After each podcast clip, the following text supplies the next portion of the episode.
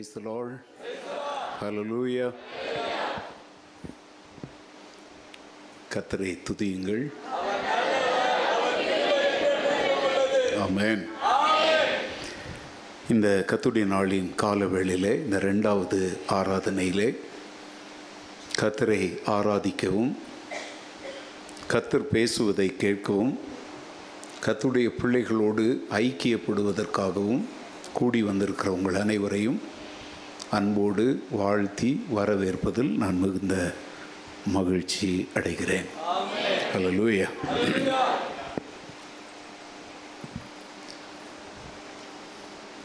ஒரு சாதனை எந்த ஒரு திறந்து விட்டுருக்காங்க.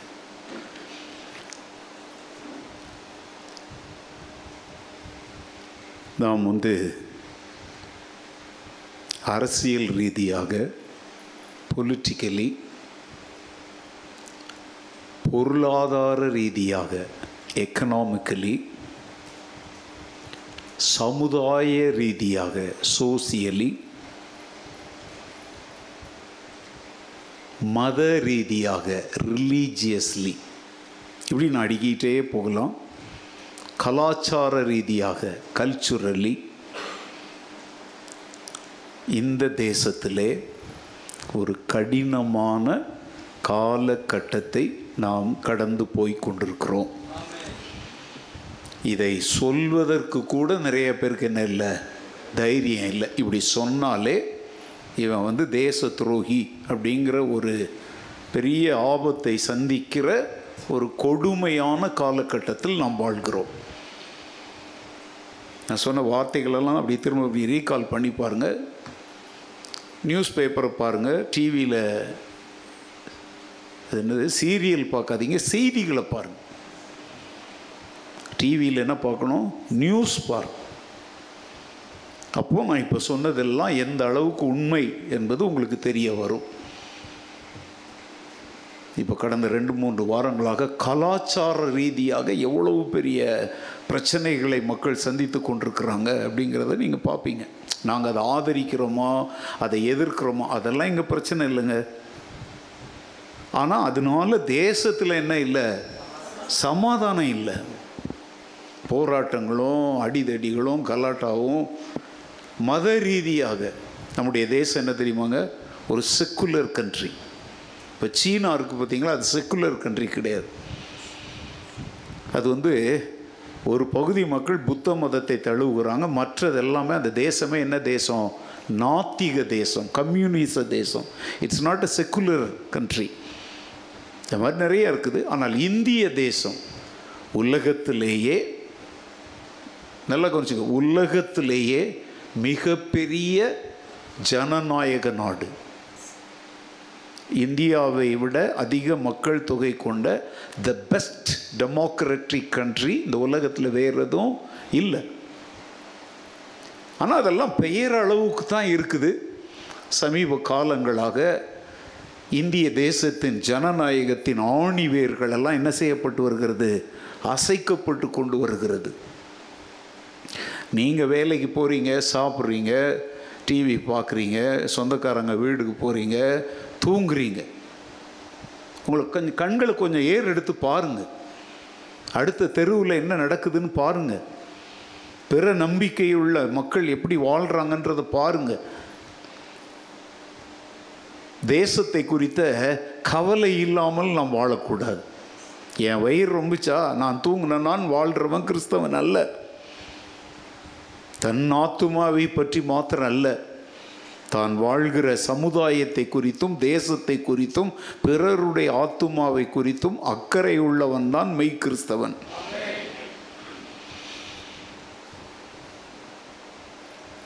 பெரிய பெரிய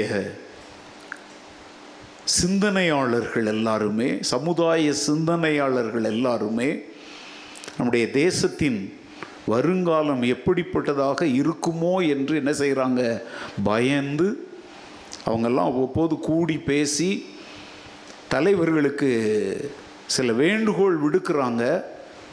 அவங்க வேண்டுகோளை ஏற்றுக்கொள்ளலாம்னு பரவாயில்ல, அவங்க மேலே தேச துரோக சட்டங்கள் பாயுது.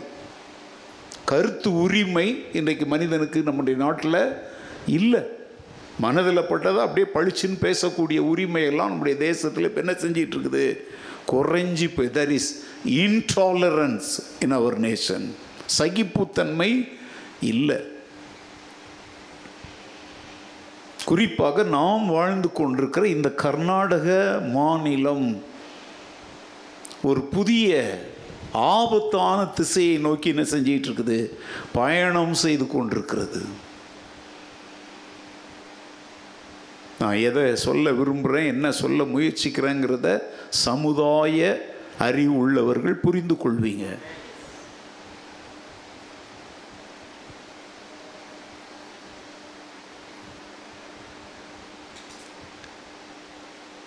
குறிப்பாக நம்மை போன்ற தேவ மக்கள் தொடர்ந்து இது போல விடுதலையோடு ஆராதிக்க முடியுமா?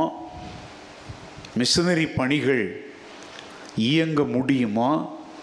கிறிஸ்தவர்கள் செய்கிற சமுதாய பணிகள் தொடர முடியுமா என்கிற ஒரு பெரிய கேள்விக்குறி நமக்கு முன்பாக நிறுத்தப்பட்டிருக்கிறது. இதெல்லாம் அறிந்து செய்கிறாங்களோ அறியாமல் செய்கிறார்களோ கர்த்தரே அறிவார். ஆனால் கண்டிப்பாக மக்களுடைய வாழ்க்கையில் பல்வேறு இன்னல்களை சந்திக்கக்கூடிய ஒரு காலகட்டத்தில் நாம் வாழ்ந்து கொண்டிருக்கிறோம். சமீப காலங்களாக, மாதங்களாக வேதத்தை புரட்டி போதனைகள் செய்ய ஆயத்தப்படும் போது எல்லாமே திருச்சபைக்கு வந்து கர்த்தர் யார், அவர் நமக்கு செய்கிற நன்மைகள், ஆசீர்வாதங்கள் என்ன, இதெல்லாம் போதும் போதுங்கிற அளவுக்கு பேசியாச்சுங்க. இன்றைக்கெல்லாம் சில திருச்சபைகளெல்லாம் கர்த்தர் என்ன தருவார் என்பதை மத்தி மாத்திரம்தான் என்ன செய்கிறாங்க, பேசுகிறாங்க. கிருபையின் உபதேசங்கள், செழிப்பின் உபதேசங்கள் எல்லாமே என்னது, கர்த்தர் என்ன தருவார். இதைத்தான் வருஷம் முந்நூற்றி அறுபத்தைந்து நாளும் எல்லா பிரசங்களிலும் அதைத்தான் என்ன செய்கிறாங்க, பேசுகிறாங்க.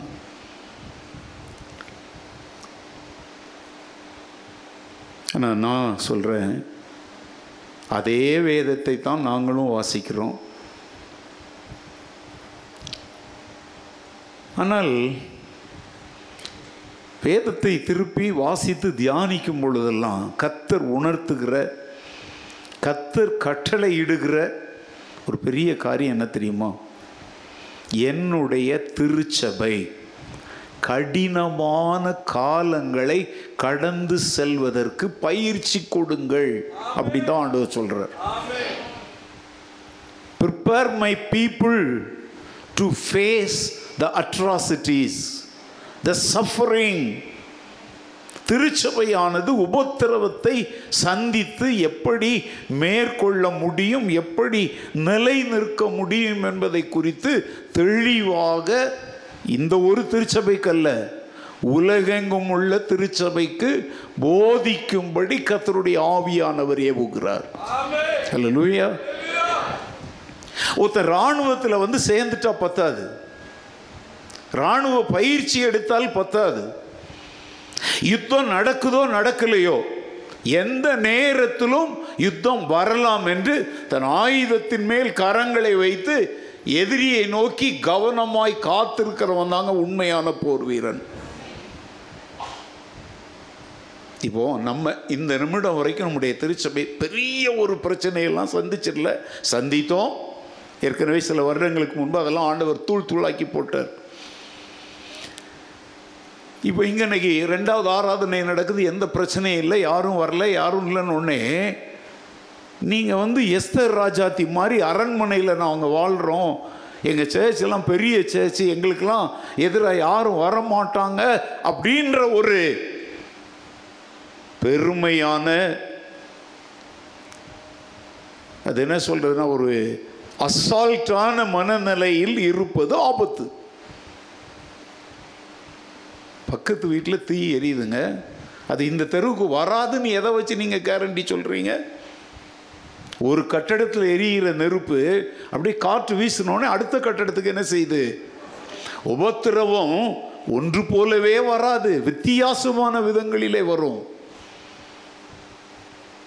ஸோ இந்த காலகட்டத்தில் நாம் வாழ்ந்து கொண்டிருக்கிறோம்.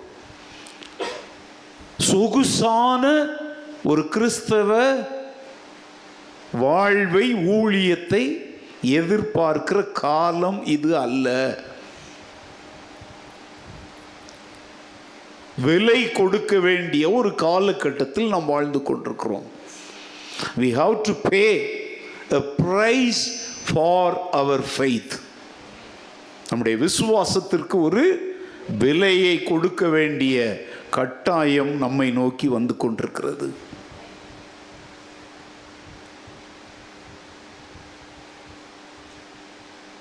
விசுவாச ஓட்டத்தை நம்ம துவங்கியிருக்கிறோம், போயிட்டுருக்கிறோம். ஆனால் எங்கள் கேள்வி என்ன தெரியுமா? முடிப்போமா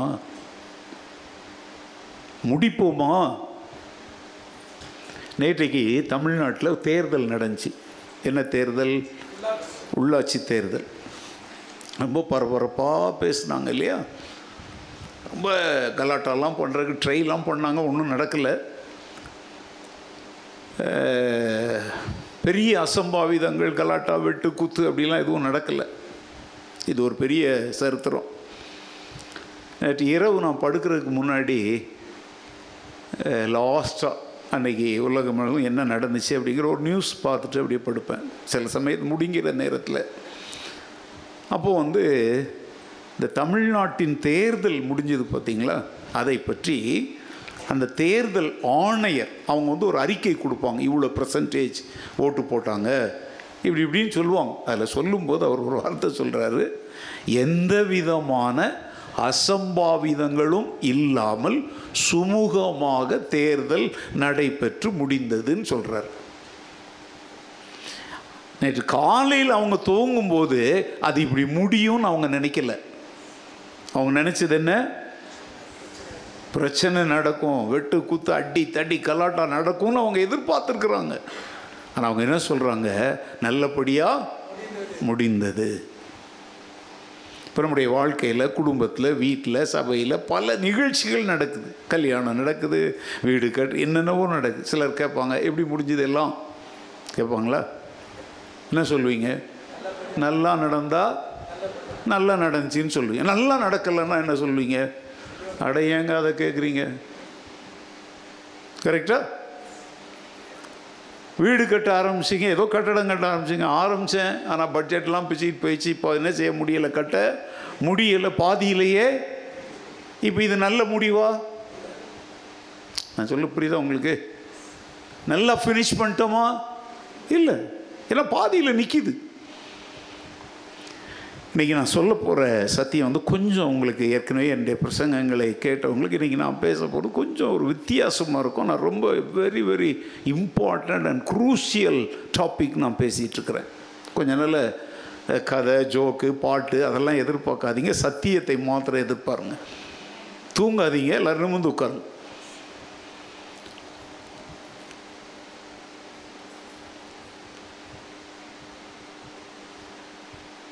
Finishing well,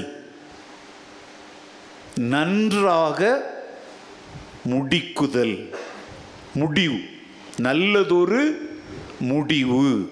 சரி, அப்படி வச்சுக்கோங்க. நல்ல தமிழில் சொல்லி, நல்லதொரு முடிவு, ஃபினிஷிங் வெல் அப்படிங்கிற தலைப்பில் நேரத்தை எப்படியாலும் நான் சமாளித்து சொல்ல விரும்புகிறதைகளை சொல்லிவிட நான் முயற்சிக்கிறேன். முதல் ஆராதனையில் அந்த ஆன்லைனில் கேட்டவங்களுக்கு அது வந்து பிரேக் ஆகி ரெண்டு லிங்காக வந்துச்சு அப்படின்னு நான் கேள்விப்பட்டேன். அதனால் இப்போது நீங்கள் அதை பார்ப்பீர்களானால் அதை விட்டுருங்க. இந்த பிரசங்கத்தை நீங்கள் பாதுகாப்பாக மற்றவர்களுக்கு ஷேர் பண்ணுங்கள். பிரசங்கத்தினுடைய தலைப்பு என்ன? நல்லதொரு முடிவு, ஃபினிஷிங் வெல்.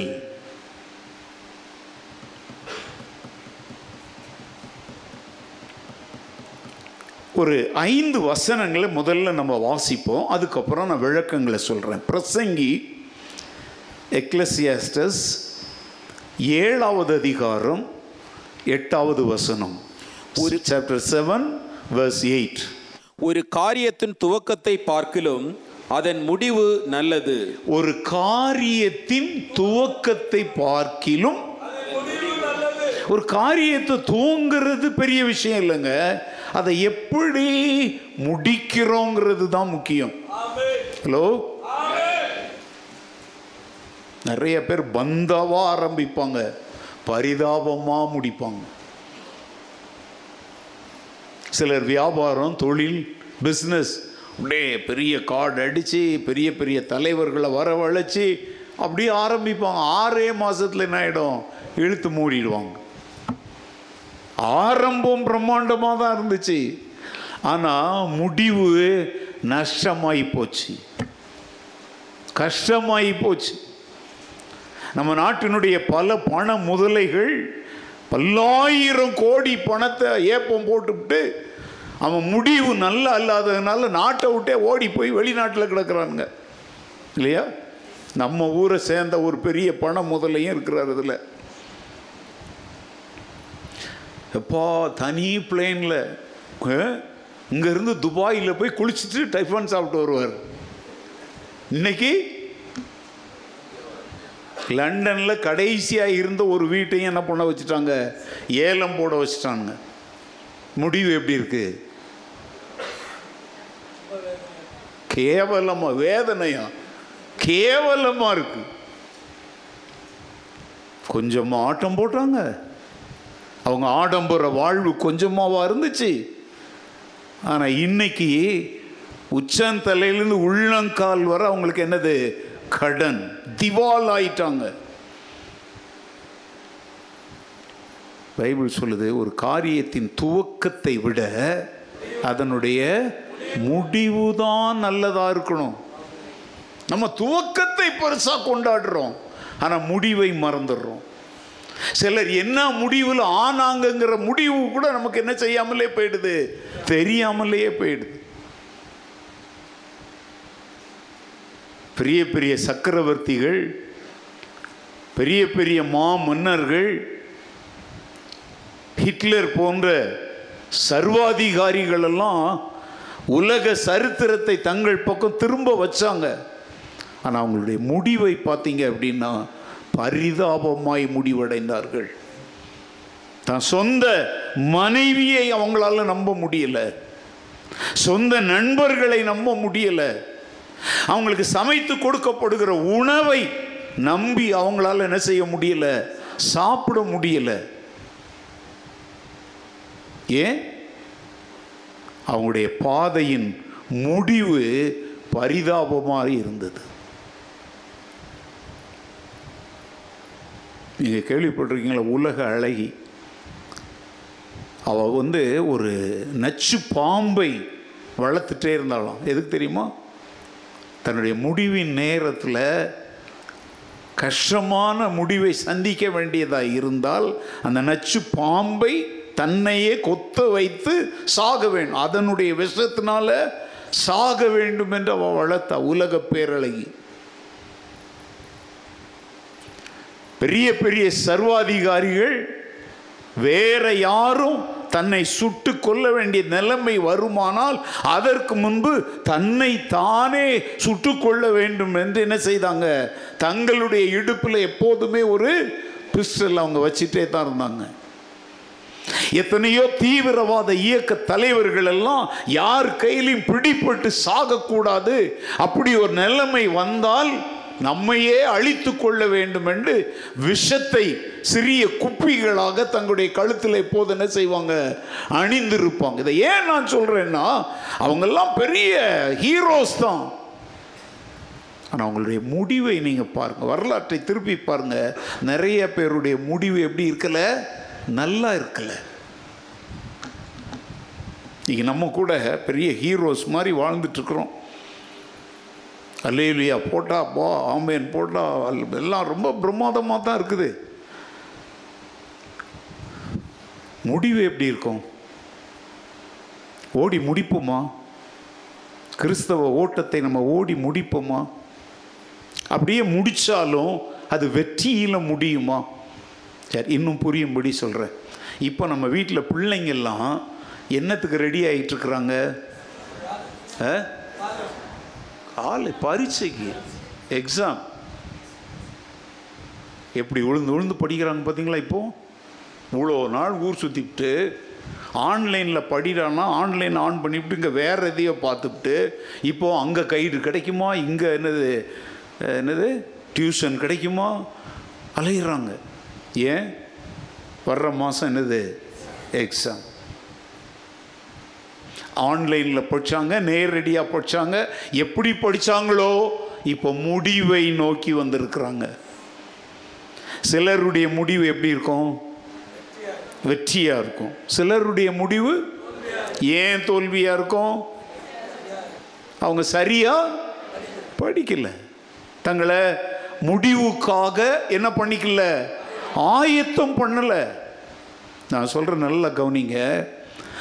தன்னுடைய முடிவை மனதில் வைத்து கொண்டு வாழ்கிறவன் தான் வெற்றி அடைவான். எப்படி?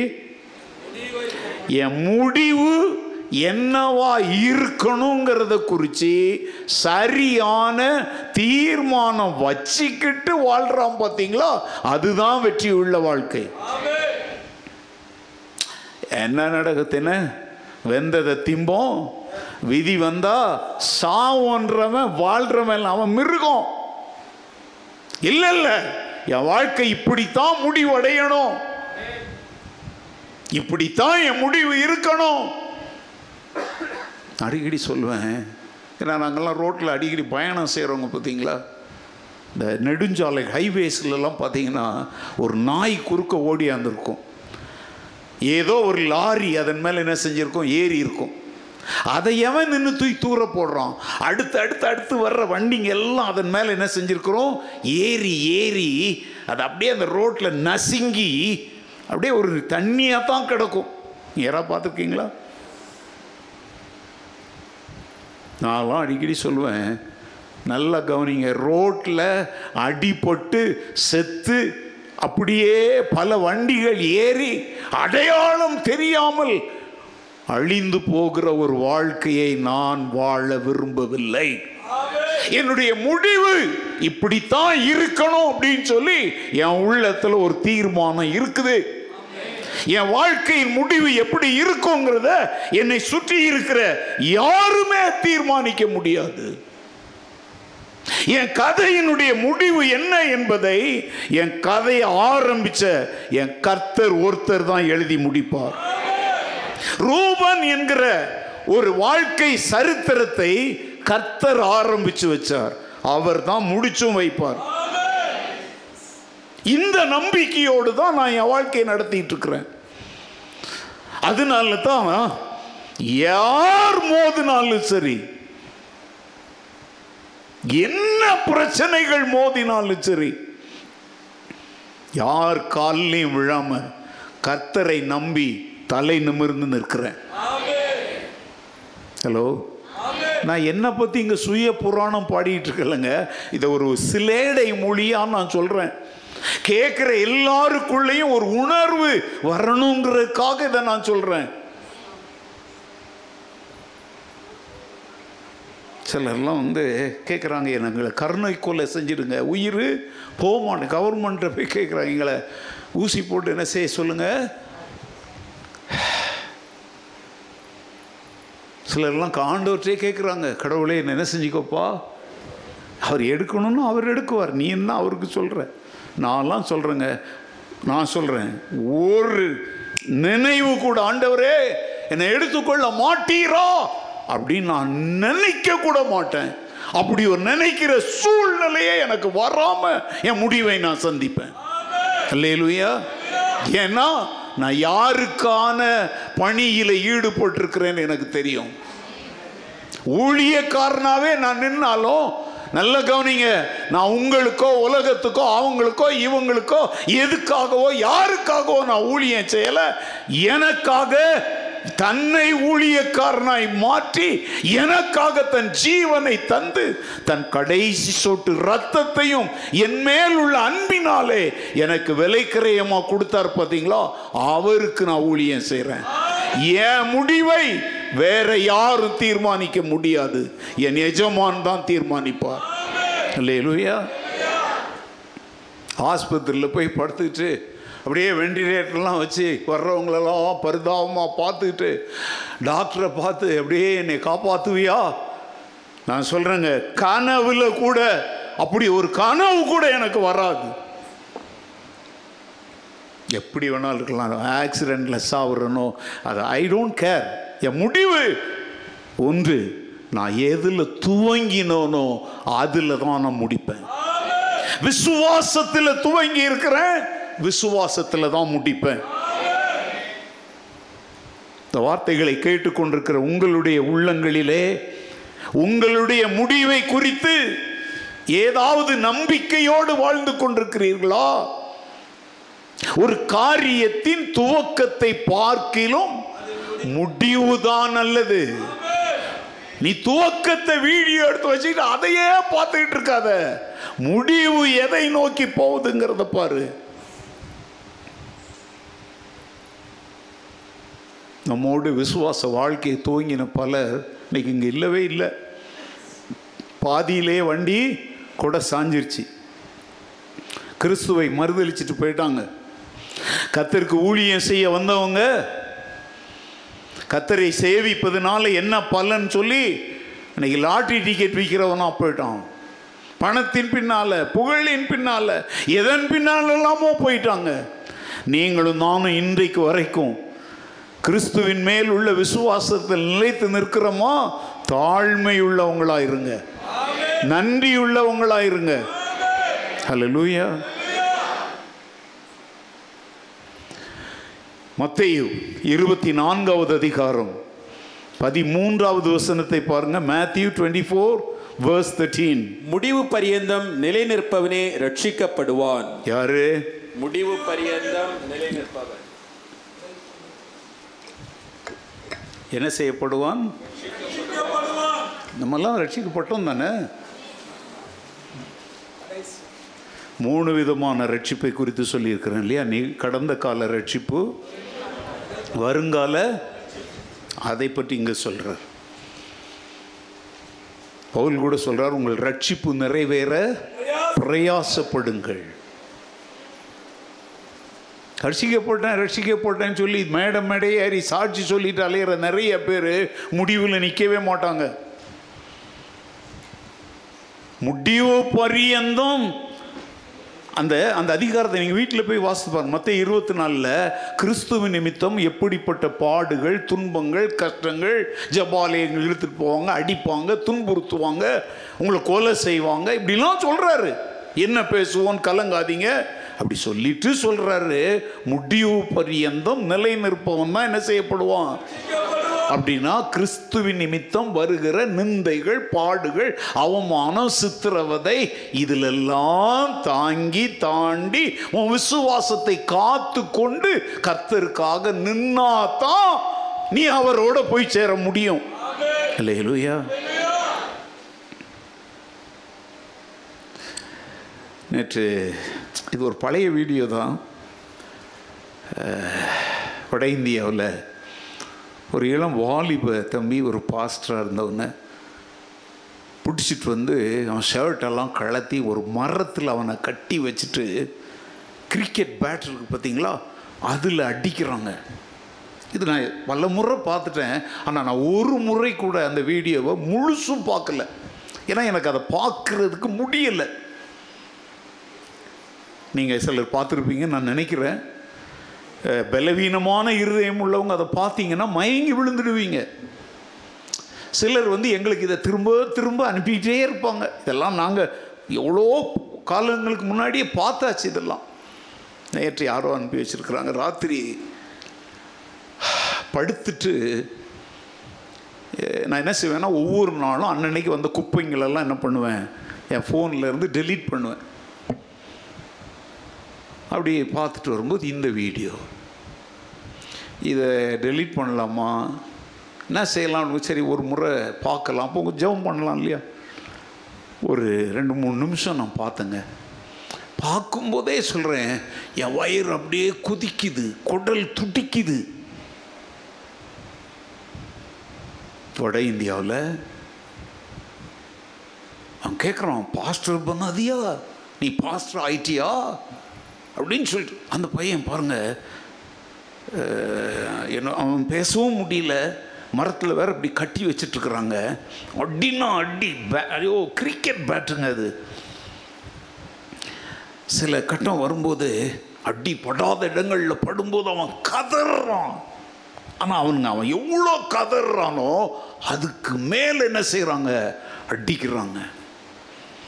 கூடவே இன்னொரு வீடியோவை அனுப்பியிருக்கிறாங்க.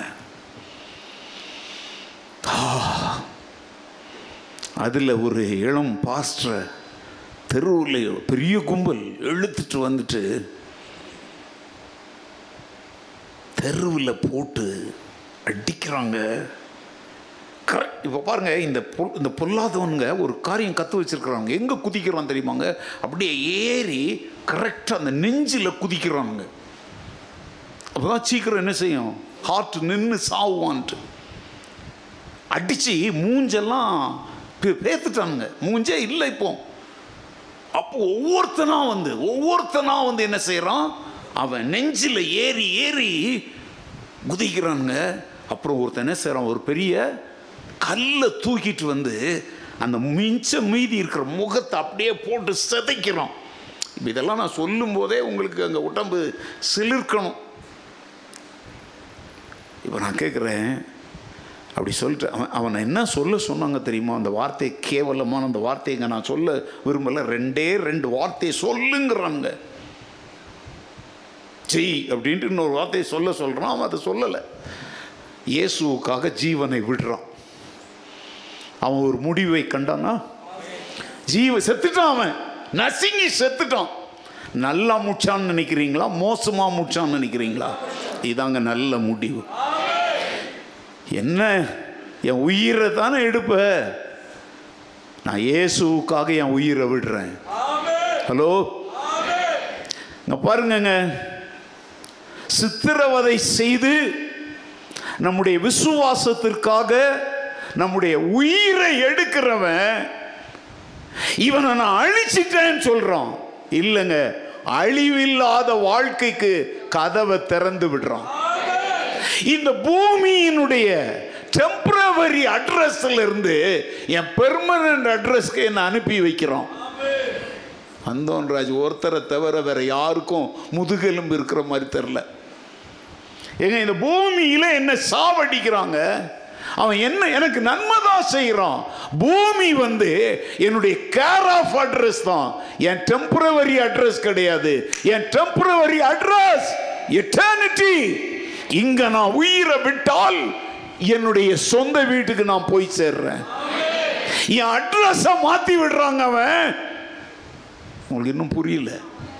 இந்த பூமிங்கிற அட்ரஸ்ல இருந்து நித்தியம்ங்கிற அட்ரஸ்க்கு என்ன அனுப்பி வைக்கிறான். அல்லேலூயா. இதுதான் சரியான முடிவு.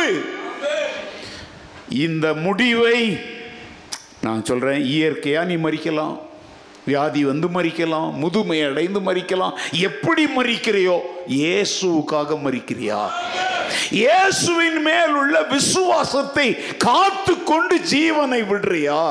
அதைத்தான் இங்க சொல்றாரு, முடிவு பரியந்தம் நிலை நிற்பவனே ரட்சிக்கப்படுவான். அந்த இடத்துல என்ன தெரியுமா, நித்தியத்தில் ஏற்றுக்கொள்ளப்படுவான். அல்லேலூயா. வெளிப்படுத்தல் ரெண்டாவது அதிகாரம் பத்தாவது வசனம்.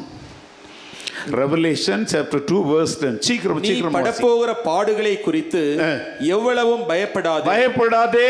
இதோ நீங்கள் சோதிக்கப்படும் பொருட்டாக பிசாசானவன் உங்களில் சிலரை காவலில் போடுவான். பத்து நாள் உபத்திரவப்படுவீர்கள். ஆகிலும் நீ மரண பரியந்தம் உண்மையாயிரு, அப்பொழுது ஜீவ கிரீடத்தை உனக்கு தருவேன். நீ மரண பரியந்தம் அப்பொழுது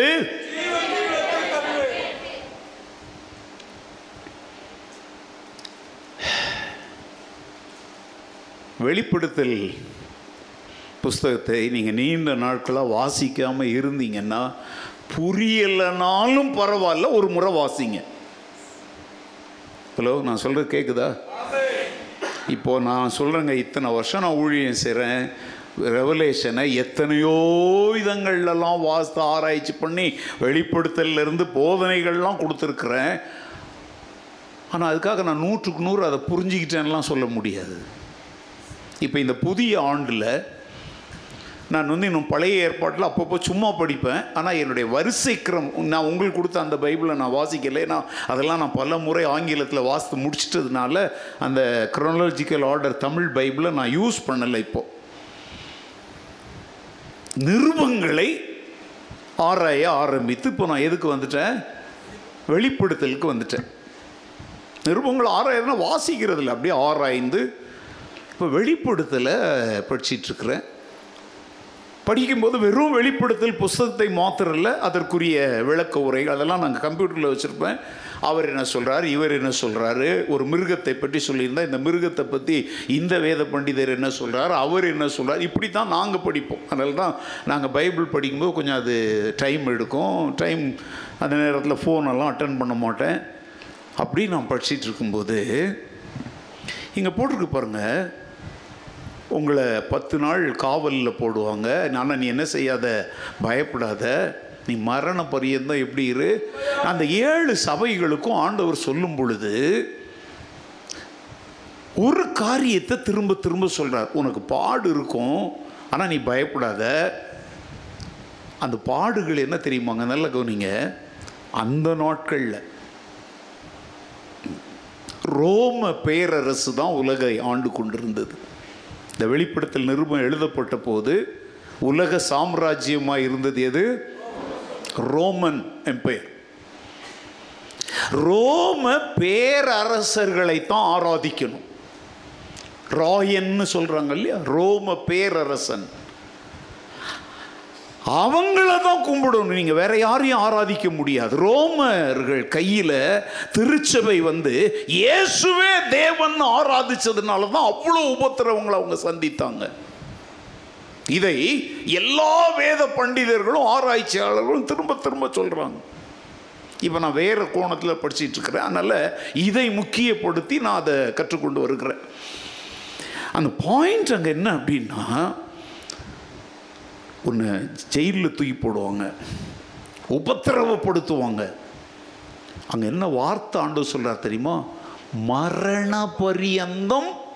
அப்படின்னா நீ இப்போ சந்திக்கிற உபத்திரவம் எதில் போய் முடிய போகுது, மரணம்தான் முடிவு. ஆனால் மரணமே வந்தாலும் சரி, சிருஷ்டிக்கப்பட்ட ஒரு மனிதனை அல்ல, சிருஷ்டி கர்த்தரை மாத்திரமே ஆராதிப்பேன் என்று நீ உண்மை உள்ளவனாய் இருந்தால் உனக்கு நான் ஜீவ கிரீடத்தை தருவேன் ஆண்டவர் சொல்றார். முடிவு என்னங்கிறது நீ தான் முடிவு செய்யணும். எல்லாம் ஆண்டவர் பார்த்துக்குவார் ஆண்டவர் பார்த்துக்குவார்னு சும்மா ஊரை ஏமாத்தாத. உன் விசுவாசத்தை என்ன செய்ய அவர் தூக்கி விட்டுட்டாரு. நீ உண்மையா இருந்தா முடிச்சு வைப்பாரு. நடுவில் நீயே முடிக்கணும்னா என்ன பண்ணிக்கலாம், முடிச்சுக்கலாம். It's up to you.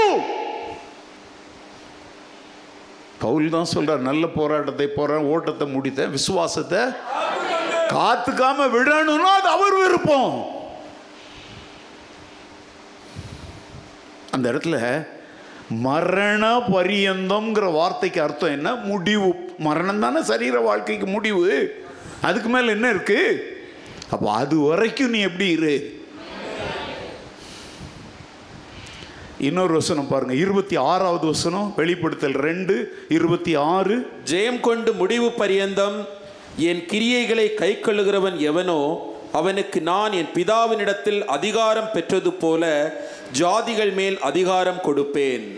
யாரை பற்றி சொல்றாரு, முடிவு பரியந்தம் என் கிரியைகளை கை கொள்ளுகிறவன் எவனோ அவனுக்கு நான் பிதாவினிடத்தில் அதிகாரம் பெற்றது போல ஜாதிகளின் மேல் என்ன கொடுப்பேன். யார் அப்ப என்ன செய்யணும், என் கிரியைகளை நீ கை கொள்ளணும். நீ எப்படி வாழணும் என்ன செய்யணும்னு ஆண்டவர் உனக்கு கட்டளையிட்டு இப்ப நீ செஞ்சிட்டு இருக்கிற பாத்தியா, இத பாதியிலேயே விட்டுடாம முடிவு பரியந்தம் எனக்காக நீ செயல்பட வேண்டும். அப்போ உன்னை நான் அதிகாரம் உள்ளவனாய் மாற்றுவேங்கிறார். அல்லேலூயா. இங்கெல்லாம் நிறைய பேர் வசனம் பேசுகிறாங்க. அடவுடு ஊழியம் என்ன ஊழியம்?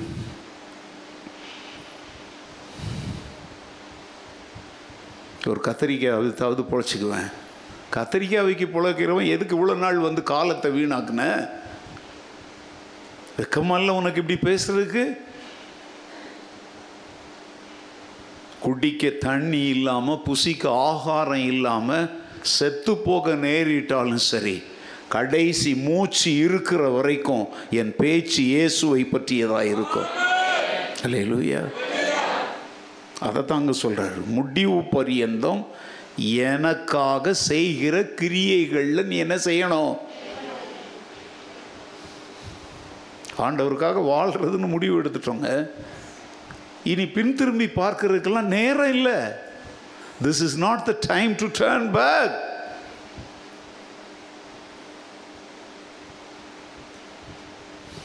அன்னைக்கு ஒருத்தங்க என்ன கேட்டாங்க, பாஸ்டர் நீங்கள் என்ன ரெஸ்டே எடுக்க மாட்டிங்களா?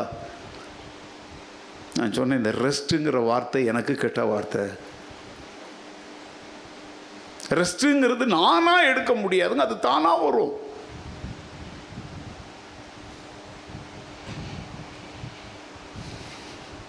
சிலர்லாம் எப்படி அவங்க ரெஸ்ட் எடுக்கிறாங்க தெரியல. கேட்டால் ரெஸ்ட் எடுக்கிறார் பிரதர் சிஸ்டர், ரெஸ்ட் எடுக்கிறாங்க. ஒரு ரேடியோ ரெஸ்ட் எடுத்துட்டா நல்லாயிருக்கும். எப்போப்பா ரெஸ்ட் எடுக்க ரெஸ்ட் எடுக்கிறோம்? என்ன ரெஸ்ட் எடுக்கிற நீ? நான் கேட்குறேன், நீ என்ன ரெஸ்ட்? என்ன படுத்துக்கிட்டே இந்த பைபிள் எடுத்து படிச்சுக்கிட்டேறேன். தூக்கம் வந்தால் தூங்கு, இல்லை ஆண்டவரை துதிச்சு ஜெபம் பண்ணிக்கிட்டே இரு. தூக்கம் வந்தால் தூங்கிடு. ரெஸ்ட்டுன்னு பெட்டில் போய் என்ன பெல்ட் கட்டிக்கிட்டா படுத்து கிடக்க முடியும்?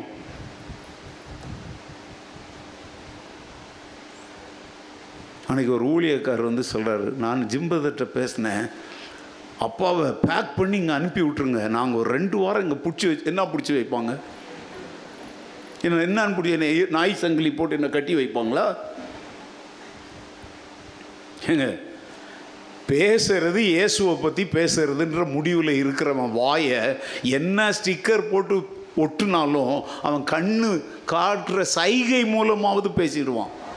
நீங்கள் அந்த நியூஸ் வாசிக்கும் போது பாருங்கள், ஒருத்தன் வாயில் வாசிக்கிறான், ஒருத்தன் பக்கத்தில் உட்காந்து என்ன சொல்கிறோம் அப்படி காட்டுறான். அது பலர் புரியுதா புரியலையா?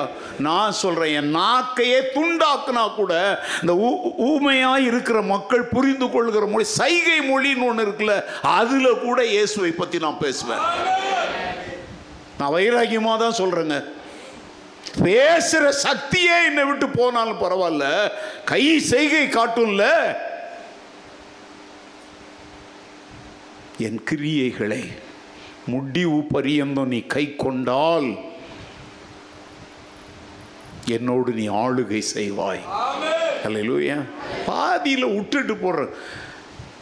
There are some workers are there for God, but there are many shirkers in the church. Shirkersனா யார் தெரியுமா? விட்டுட்டு ஓடுறவன். ஆண்டவர் ஒர்க்கரை தான் தேடுறார், ஷிர்கர்ஸை தேடலை. இன்றைக்கி நிறைய பேர் கேட்டால் சொல்லுவாங்க, பந்திக்கு முந்து படைன்னா நல்லா கவனிங்க, வேலை பந்தின்னா தின்றது. நிறைய பேர் அதுக்கு முந்திக்குவோம். இப்பெல்லாம் கல்யாணங்களில் பாருங்களேன், எவன் முதல்ல பொண்ணு மாப்பிள்ளையை வந்து வாழ்த்துறோம், வரும்போதே போய் நல்லா தின்னுபிட்டு தான் வரோம். அதே மாதிரி இந்த கல்யாண வீட்டுக்காரங்க அக்கிரமம் என்ன தெரியுமா? ஏழு மணிக்குன்னு போடுவாங்க, ஆரம்பிக்கிறது எட்டரை மணி. எவன் காத்துக்கிட்டு இருப்பான்? அவங்ககிட்டையும் ஒழுங்கில்லை. இனிமேல் நான் அகாப்பே சர்ச்சுக்காரங்களாவது ஒரு கல்யாணம் நடத்துனீங்கன்னா ஒரு நேரத்துக்கார் கேட்டால் வீடியோ, அந்த வீடியோக்காரங்களுக்கு ஒரு மனம் திரும்புதல் வரும். அவன் பிஸ்னஸ்காரங்க, அவன் ஒரு போட்டோ பிடிச்சா பத்து ரூபா. அவன் அப்படி நெல் இப்படி நெல் இப்படி நெல் இப்படி நெல் அவன் கோபாளித்தனமாக எடுத்துக்கிட்டு இருப்பான். இப்படி இடுப்பில் கை வை, அதுலையே. அதுக்கு தான் நான் இப்போ பதினோரு மணிக்கு கல்யாணம் வச்சா, அதுக்கு தான் இதை மாற்றுறதுக்கு தான் நான் பதினோரு மணிக்கு கல்யாணம் கொண்டாந்தேன். அப்போவும் எட்டரை மணிக்கு தான் ஆரம்பிக்கிறாங்க. கரெக்டா? உண்மையா உண்மை இல்லையா? ஏன் முழிக்கிறீங்க? யாருன்னு தெரிஞ்சுன்னு பயப்படுவீங்களா? பதினோரு மணிக்கு இங்கே கல்யாணம் பண்ணி விட்றங்க. நோக்கம் என்ன? அட்லீஸ்ட் ஒரு ஏழு மணிக்கு ஆரம்பித்து ஏழரை மணிக்குள்ளே அவங்க கூத்தெல்லாம் முடிச்சுக்கிட்டு ஒரு ஏழரை மணிக்காவது சாப்பாடு போட்டுட்டோம்னா எட்டரை மணிக்கு தான் பொண்ணு மாப்பிள்ளை வர்றாங்க. அப்படி என்ன தான் அதுக்குள்ளே ஹனிமூன் போயிட்டு வராங்களோ என்னவோ. அடுத்தால ஒரு கல்யாணம் இருக்குது, சூடு சொரணை உள்ளவங்களா இருந்தால் ஒழுங்காக நடத்துங்க.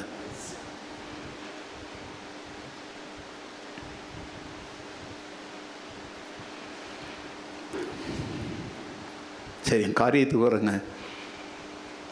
வாழ்க்கையில் ஒரு தெளிவான மனநிலையோடு வாழணும். அடுத்த வசனம் வாசிங்க, எபிரேயர் மூன்று பதினான்கு. நாம் ஆரம்பத்திலே கொண்ட நம்பிக்கையை முடிவு பரியந்தம் உறுதியாய் பற்றி கொண்டிருப்போமாகில் கிறிஸ்துவனிடத்தில் பங்குள்ளவர்களாய் இருப்போம்.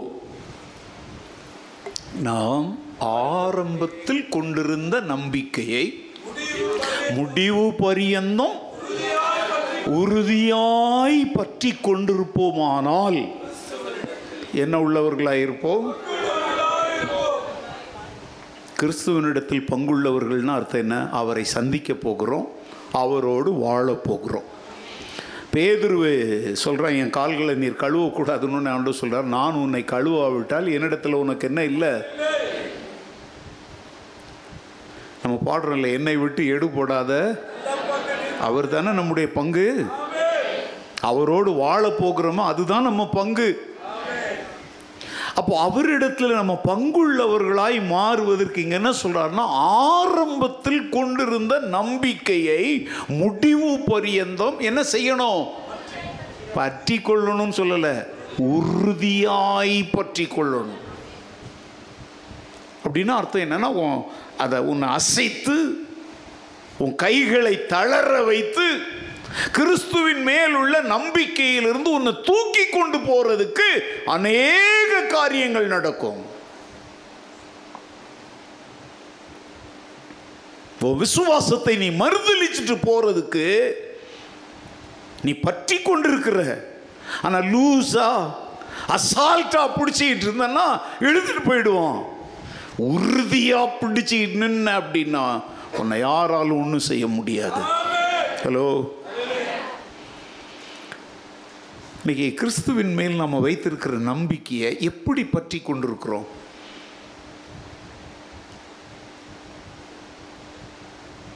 யோசித்து பாருங்க.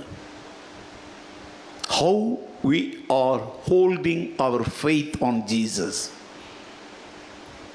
ஏதோ வியாதி வரும்போது ஒரு ஜெபம், காலையில் எழுந்தோடனே ஒரு சின்ன குட்டி ஜெபம், ராத்திரி ஒரு சின்ன ஜெபம், இதான் நம்முடைய நம்பிக்கையா? இல்லை அவர் என்னை கொன்று போட்டாலும் அவர் மேலே நம்பிக்கையாக இருப்பேன்னுவீங்களா? உறுதியாய் பாட்டு பாடுற, உம்மை நம்பி உந்தன் பாதம் உறுதியாய் பற்றி கொண்டேன். இப்போ பாருங்கள், இந்த பாட்டெல்லாம் என்னைக்காவது இங்கே நின்று கொயரில் பாடினா கூட சேர்ந்து பாடுறீங்க, ஆனால் மற்ற என்னைக்காவது பாடுறீங்களா? இந்த பாட்டு உங்களுக்கு ஞாபகத்துக்கு வருதா? முதலாவது என்னைக்காவது பிரசங்கத்தில் நான் சொல்கிறேன், என்ன வந்தாலும் நம்புவேன் என்னேசு, அப்போ உடனே கூட அப்படியே உள்ள உருக பாடுறீங்க. நீங்கள் தனியாக எப்போதாவது உங்களுடைய விசுவாசம் அசைக்கப்படுகிற நேரம் வரும்போது இந்த பாடலை பாடுறீங்களா? இது போன்ற வசனங்களை நினைவு கூறுறீங்களா? உன் முடிவு என்னவா இருக்கும்? இன்னைக்கு சட்டம் போட்டு நம்முடைய விசுவாசங்களை உடைக்க ஏற்பாடுகள்லாம் நடந்துகிட்டு இருக்குது. என்ன செய்வ? உறுதியா பற்றிக்குவியா? இப்போ சர்ச்சுக்கு நீ விசிட்டராக வந்துட்டு இருக்கிற, சட்டம் போட்டு நீ கிறிஸ்தவ சபைக்கெல்லாம் போகக்கூடாது அப்படின்னு சொன்னால் என்ன செய்வ? சும்மா அப்படி தொட்டுக்கோ தொட்சிக்கோன்றவன் ஓடி போயிடுவான். உறுதியாய் பற்றுக்கொண்டவன் விட மாட்டேன்னு பிடிச்சிக்குவான். அல்லேலூயா. கிரிக்கெட் பேட்டால் அடிக்கிறான் பார்த்தீங்களா, ஆனால் அவன் மறுதளிக்கலை. ஏன்? அவன் சும்மா பிடிக்கலை. எப்படி பிடிச்சிருக்கிறான்? உறுதியாய் பற்றி கொண்டிருக்கிறான். அல்லேலூயா. யோபுவை பாருங்களேன், நல்லா வாழ்ந்தான், பக்திமான், பரிசுத்தவான், குடும்பத்தோட தேவ பக்தியாக இருந்தான். உபத்திரம் வந்துச்சா? பாடுகள் வந்துச்சா? ஏதோ வந்துச்சு. மொத்தத்தில் அது எதை குறி வச்சு வந்துச்சு? அவன் விசுவாசத்தை குறி வச்சு வந்துச்சு. எல்லாம் போயிடுச்சு. சொத்து சுகம் பிள்ளைங்க மிஞ்சினது யார் மாத்திரம்தான்? மனைவி மாத்திரம்தான். ஆனால் உடனே சந்தோஷப்படுறாங்க. அதுவும் போகும், கொஞ்சம் லேட்டாக போகும். சில பிசாசுங்க சீக்கிரம் போயிடும், ஒரு பிசாசு கொஞ்சம் லேட்டாக போகும்.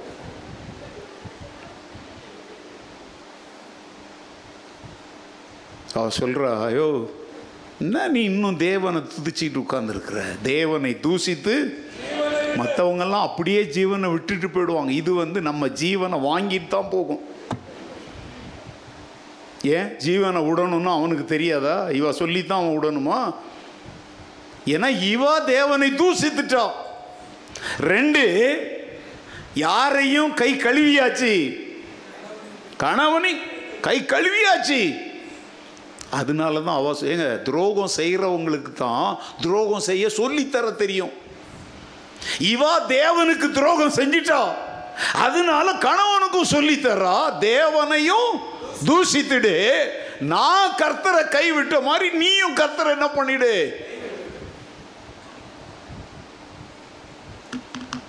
மனைவி சொல்லே மந்திரம் சில மூடர்கள் வாழ்ந்துட்டு இருக்கிறாங்க. ஆனால் யோபு முட்டாள் அல்ல. இந்த மனைவியை தந்த கர்த்தர் எனக்கு பெரியவர், நான் இழந்த பிள்ளைகள் சொத்து சுகங்களை எனக்கு தந்தவர் பெரியவர். பைபிள் சொல்லுது, அவன் தன் நாவினாலே கர்த்தருக்கு விரோதமா என்ன செய்யல, நாக்கு அசைக்கலைங்க. நான் வந்து இப்போ ரெண்டு மூணு நல்ல முடிவை, இவன் நல்ல முடிவை அடைந்தானா? யோபனுடைய முடிவு சூப்பராக இருக்கா? சரி, சாத்ராக் மேஷாக் ஆபேத்நேகோ பக்திமான்கள், நல்ல தம்பிமார். ஓகே, அவங்க விசுவாசத்துக்கு சோதனை வந்துச்சா? என்னன்னு வந்துச்சு? நான் நிறுத்தின பொற்சிலையை என்ன செய்யணும்? வணங்கணும். இவங்க சொல்கிறாங்க, சாரி, நாங்கள் ஜீவனுள்ள தேவன் ஒருவரை தான் வணங்குவோம், சிலைகளெல்லாம் நாங்கள் வணங்க மாட்டோம். அப்போ அவங்க சொல்லுவோம், அப்படின்னா நீங்கள் எங்கே போனோம்? நெருப்புக்குள்ளே தூக்கி போட்டுருவோம். இவங்க சொல்கிறாங்க, நீ தூக்கி போட்டாலும் எங்கள் தேவன் எங்களை தப்பு வைக்க போட்டு. அவன் என்ன சொல்கிறான்? ஏழு மடங்கு அதை சூடாக்குங்கன்னு சொல்லிட்டு என்னுடைய கைக்கும் இந்த எரிகிற அக்னி சூளையின் கைக்கும் உங்களை தப்புவிக்க போகிறவன். அப்போ அவங்க சொல்கிறாங்க, எங்கள் தேவனை எங்களை தப்புவிக்க வல்லவர், அவர் ஒருவேளை எங்களை தப்புவிக்காம இந்த அக்னி சூளையில் அவருக்காக, அவர் மேல் உள்ள விசுவாசத்திற்காக நாங்கள் சாம்பல் ஆகணுங்கிறது அவருடைய சித்தமாக இருந்தால் அதற்கும் நாங்கள் தயார். ஆனால் நீர் நிறுத்தின பொற்சிலையை நாங்கள் என்ன செய்ய மாட்டோம். அவங்க முடிவு நல்லா முடிச்சாங்களா? சொல்லுங்க. நெருப்புக்குள்ள போனாங்கங்க, மரணத்தை சந்தித்தாங்க. ஆனால் மரணத்தை ஜெயமாய் விழுங்கினவர் அவர்களை கனம் பண்ணினார். அல்லேலூயா. ஏன் புதா சர்ச்சுக்கு வரதில்லை? ஐயோ என் பொஞ்சாதி சொ தந்தூர் தாங்க முடியல, நீ சர்ச்சுக்கு போனோன்னா சொத்தில் பங்கு தர மாட்டேன்னு எங்கள் அப்பா சொல்கிறாரு. அப்போது கர்த்தர் தான் என் பங்குன்னு இந்த சொத்துக்காக சர்ச்சுக்கு வராமல் ஓடுற. அன்னைக்கு ஒருத்தவங்க சொன்னாங்களாம், இவங்க சர்ச்சுக்கு வரட்டும், ஆனால் நாங்கள் செத்த உடனே கொல்லி வச்சுட்டு ஞானசானம் எடுக்கட்டும்னு சொன்னாங்களாம். இவங்க கொல்லி வைக்கிறதுக்காக இன்னும் ஞானசானம் எடுக்காமல் இருக்காங்க. ஒருவேளை அதுக்கு முந்தி இவங்க மண்டையை போட்டால்? நான் அப்படி தாங்க சிந்திப்பேன். ஏன்னா நான் அடாவடி, என் விசுவாசம் வந்து முரட்டு விசுவாசம். தாய் தான், ஏன்னா வண்டி ஓட்டுறான், எப்போ எப்படியோ போகிறியா நடக்கும்ல, எல்லாருக்கும் அப்படியே எரியுது இல்லை என் மேலே. இவர் என்னைக்கு கொல்லுன்னா அண்ணன் எப்போ சாவான், தின்ன எப்போ கால். அவங்க என்னைக்கு சாவது, இவர் என்னைக்கு கொல்லி வச்சுட்டு ஞானசானம் எடுக்கிறது. இதெல்லாம் பாருங்கள், எவ்வளோ கேவலமான விசுவாசங்க பாருங்க. நான் சொல்கிறேன், கொல்லி வைக்கிற நேரத்தில் அந்த நேரத்தில் ஒரு வழி ஆண்டவர் உண்டாக்குவார். இங்கே உட்காந்துருக்காங்க சில த சகோதரர்கள் உட்காந்துருக்காங்க, அவங்களுக்கு அப்படி பிரச்சனைகள் வந்துச்சு. என் ஆலோசனைக்கு வந்தாங்க, நீ விசுவாசத்தின் கிரியை செய். அந்த நேரம் அப்படி இப்போ வந்து என்ன நடந்துச்சுன்னா, ஊர்க்காரங்களே சொல்லிட்டாங்க, எப்போ நீ கிறிஸ்தவன் ஆகிட்ட, நீ கொல்லி வைக்க வேண்டாம், நாங்களே பார்த்துக்கிறோன்ட்டுலாம் செஞ்சவங்க இங்கே உட்காந்துருக்குறாங்க.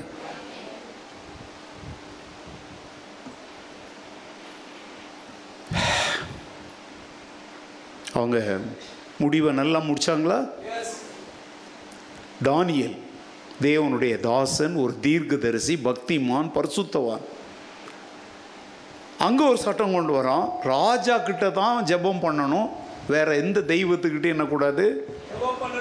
ஓகே, சட்டத்தில் கையெழுத்து போட்டாங்கன்னு தெரிஞ்சும் தானியல் என்ன பண்ணான்? வழக்கத்தின்படி பண்ணான். ஏன்னா அவன் தான் முடிவை குறித்து நல்ல முடிவோடு இருந்தான். சங்கக்கவியில் சிங்கங்களுக்கு இறை ஆனாலும் அது இயேசுவுக்காக இருக்கணும்.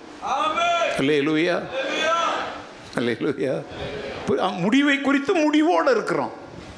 நான் அடிக்கடி சொல்லுவேன், டிசிஷன் டிட்டர்மைன்ஸ் த டெஸ்டினி. உன் முடிவு என்னவா இருக்கணுங்கிறத நீ எடுக்கிற முடிவு தான் முடிவு செய்யும். சிங்கங்களுக்கு இறையானாலும் இறைவான ஒழிய என் தேவனை தவிர வேறு யார்கிட்டையும் கையேந்த மாட்டேன். அவன் நல்ல முடிவு அடைந்தானா? தேசத்தின் கவர்னராக மாறினான். தேசத்தின் சட்டங்கள் அவனால் மாற்றப்பட்டது. அல்லேலூயா. சரி, இதெல்லாம் நல்ல பல உதாரணங்களை நம்ம பார்க்குறோம். ஆனால் இன்றைக்கி நான் ரொம்ப வேகமாக நேரம் ஆயிடுச்சு. இஸ்ரவேலருடைய வரலாற்றிலிருந்து நான்கு குறிப்புகளையும் பொதுவான ரெண்டு குறிப்புகளையும் உங்களுக்கு நான் சொல்ல போகிறேன். எகிப்து தேசத்தில் சுமார் நானூற்று முப்பது வருடங்கள் அடிமைகளாய் கிடந்தாங்க இஸ்ரவேல் மக்கள். கொடுங்கோல் ஆட்சியில் கிடந்தாங்க. அன்றைக்கி மோசையை பற்றி பிரசங்கம் பண்ணும்போது ஜிம் மூலம் அதை பற்றி நீங்கள் நல்லா கேட்டீங்க. அப்போது அவங்க மகா கூக்குரலிட்டு ஆண்டவரை தேடுறாங்க. கர்த்தர் மனம் இறங்கி அவர்களை விடுவிக்க யாரை அனுப்புகிறார்? மோசையை அனுப்பி பலத்த கரத்தினாலும் ஓங்கிய புயத்தினாலும் பத்து வாதைகள் நடந்து எத்தனையோ மகிமை அவங்க கண்டாங்க. ஒரு நாள் பஸ்கா பண்டிகையை புசித்து எல்லோரும் என்ன செய்கிறாங்க? கிளம்புறாங்க. அப்படி கிளம்புனவங்க எவ்வளோ பேர் தெரியுமா? சுமார் ஆறு லட்சம் பேர். எவ்வளோ பேர்? ஆறு லட்சம் பேர். அதுக்கு மேலே இருக்குது, நான் ரவுண்டாக சொல்கிறேன். ஆனால் அத்தனை லட்சம் மக்களில் வாக்குத்தத்த தேசமாகிய கானானுக்குள்ளே போய் சேர்ந்தவங்க எத்தனை பேர்? இல்லை, லட்சக்கணக்கான பேர் போனாங்க. ஆனால் இந்த எகிப்திலிருந்து புறப்பட்டதில் ரெண்டே ரெண்டு பேர், யோசுவாவும். அப்போ மீதி ஆட்கள்லாம் யார் தெரியுமா? இந்த வனாந்தரத்தில் நாற்பது வருஷம் பயணம் செய்கிற காலத்தில் பிறந்த பிள்ளைகள், ஒரு யங் ஜெனரேஷன். புரியுது உங்களுக்கு? ஸோ யோசுவாவும் காலேபும் தான் வயசானவங்க. மீதி போன அவ்வளோ பேருமே எவ்வளோ வயசுக்கு கீழ்பட்டவங்க? நாற்பது வயசுக்கு கீழே உள்ளவங்க தான் அங்கே போனாங்க. அப்போ மீதி அவ்வளோ பேரும் வனாந்தரத்திலேயே செத்து மடிந்தாங்க. ஏன் சொல்லுங்க பார்க்கலாம்? அவங்க முடிவு நல்லா இல்லை. ஏன் அவங்க அப்படி ஆனாங்கிறது தான் இன்றைக்கி நான் உங்களுக்கு சொல்ல போகிறேன். சோதோம் குமாராவை அழிக்கிறதுக்கு முன்னாடி லோத்துவின் குடும்பத்தை போங்க போங்கன்றார். அவங்க நேரத்தை கடத்திக்கிட்டே இருக்கிறாங்க. உடனே தேவதூதர் என்ன பண்ணுறாங்க? அவங்க கையை பிடிச்சி இழுத்து கொண்டாந்து ஊருக்கு வெளியில் விட்டு உங்கள் ஜீவன் தப்ப ஓடுங்க. அந்த ஒரு ஊரை சொல்கிறாரு. இவன் சொல்கிறான், என்னால் அவ்வளோ ஓட முடியாது, இந்த சோவார் மலைக்கு நான் என்ன பண்ணுறேன், சரி போ. ஓடுறாங்க. எத்தனை பேர் ஓடினாங்க நிஜமாவா? யாரெல்லாம்? ரெண்டு பொண்ணுங்க, அப்பா அம்மா. முடிவு எப்படி இருக்குது? நாலு பேர் ஓட ஆரம்பித்தாங்க. ஓடி முடித்தது எத்தனை பேர் தான்? இன்னொன்று என்னங்க ஆச்சு? ஏன்? எதுக்கு திரும்பி பார்த்தா?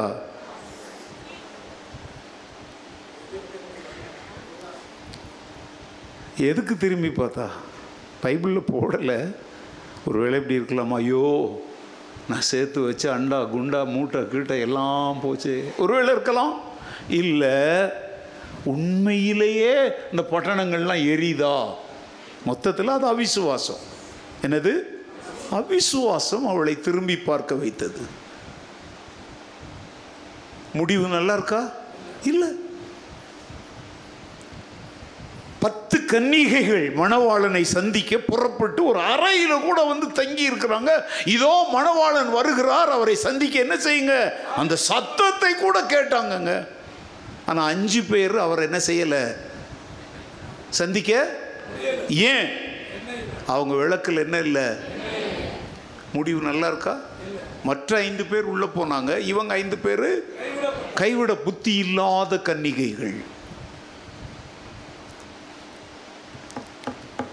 இந்த காலவேளையிலே ஜபத்தோடு கர்த்தருடைய வார்த்தையை, ஆண்டவரே நீங்கள் ஏதோ சொல்ல போறீங்க ஆண்டவரே, இன்னைக்கு இருதயத்தில் அப்படியே தடவி கொடுத்துக்கிட்டு இல்லை ஆண்டவரே, தட்டி என்னை எழுப்புன்னு கேளுங்க ஆண்டவரிடத்தில். அல்லேலூயா.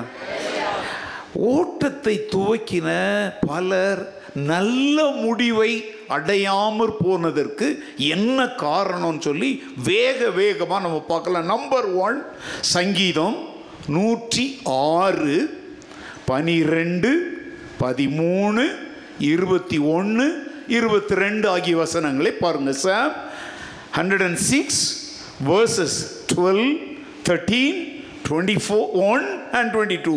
அப்பொழுது அவர்கள் அவருடைய வார்த்தைகளை விசுவாசித்து அவருடைய துதியை பாடினார்கள். ஆனாலும் சீக்கிரமாய் அவருடைய கிரியைகளை மறந்தார்கள். அவருடைய ஆலோசனைக்கு அவர்கள் காத்திராமல் எகிப்திலே பெரிய கிரியைகளையும் காமின் தேசத்திலே அதிசயங்களையும் சிவந்த சமுத்திர தண்டையிலே பயங்கரமானவைகளையும் செய்தவர்களாகிய தங்கள் இரட்சகரான தேவனை மறந்தார்கள். ஓகே, ரொம்ப சிம்பிள்ங்க. தேவன் இஸ்ரவேல் மக்களுக்கு கனவில் கூட அவர்கள் நிறைத்திராத மகத்துவமான காரியங்களை செய்தார், பெரிய காரியங்களை செய்தார். ஆனா இங்க அவங்கள பத்தி என்ன சொல்லி இருக்குன்னா, அவர்கள் தேவனுடைய கிரியைகளையும் தங்கள் இரட்சகராகிய தேவனையும் என்ன செய்தார்கள்?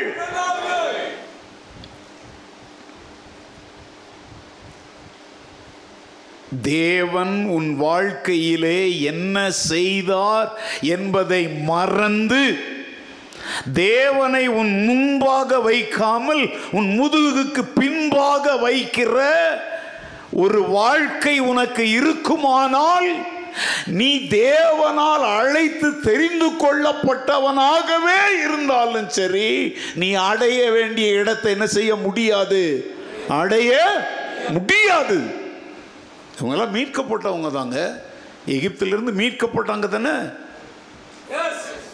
ஆட்டுக்குட்டியின் ரத்தத்தினால மீட்கப்பட்டாங்க. இன்னைக்கு நம்ம தேவாட்டுக்குட்டியின் ரத்தத்தினால மீட்கப்பட்டிருக்கிறோம். ஆனால் பரலோகம்லாம் கேரண்டி கிடையாதுங்க. இன்னைக்கெல்லாம் நிறைய கூட்டத்தில் போனீங்கன்னா, இந்தா வாங்கிக்கோ இந்தா வாங்கிக்கோ பரலோகம்னு அள்ளி கொடுக்குறாங்க. ஐநூறுரூபா கொடுத்தா கொஞ்சம், ஐயாயிரம் ரூபாய் கொடுத்தா கொஞ்சம், ஐம்பதாயிரம் ரூபாய் கொடுத்தான்னு பரலோகத்தை ஏலம் போட்டுக்கிட்டு இருக்கிறாங்க. நான் சொல்றேன், நீ மீட்கப்பட்டவனாகவே இருந்தாலும் சரி, உன்னுடைய கிறிஸ்தவ வாழ்க்கை பயணத்திலே, நித்தியத்தை நோக்கிய பயணத்திலே, தேவனையும் அவருடைய கிரியைகளையும் மறக்கிற நன்றி கட்டவனாயிருந்தால் நீ அடைய வேண்டிய இடத்தை என்ன செய்ய மாட்ட. இதான் சத்தியம். ஏ, இவர் இப்படிதான் சொல்லுவார்னா நான் சொல்லலை, சங்கீதம் சொல்லுது.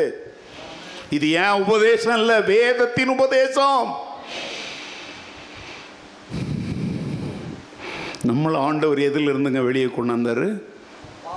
அந்த காலத்திலிருந்து ஆச்சரியமான ஒளிக்கு கொண்டு வந்தார். கொண்டு வந்தாரா? பாவத்திலிருந்து பரிசுத்தத்துக்குள்ள கொண்டு வந்தாரா? சாபத்திலிருந்து ஆசீர்வாதத்துக்கு கொண்டு வந்தாரா? இங்கே இருக்கிற எத்தனை பேர் சாபத்தில் இருந்தீங்க? இன்னைக்கு உங்களை எவ்வளோ ஆசீர்வாதமாக வச்சிருக்கிறாரு. மரணத்திலிருந்து ஜீவனுக்குள்ள வந்தீங்களா? அடிமைத்தனத்திலிருந்து விடுதலையின் வாழ்வுக்குள்ள வந்தீங்களா? புழுதியிலையும் குப்பையிலிருந்து உயர்த்தப்பட்டீங்களா? இதெல்லாம் நினைக்கிறீங்களா?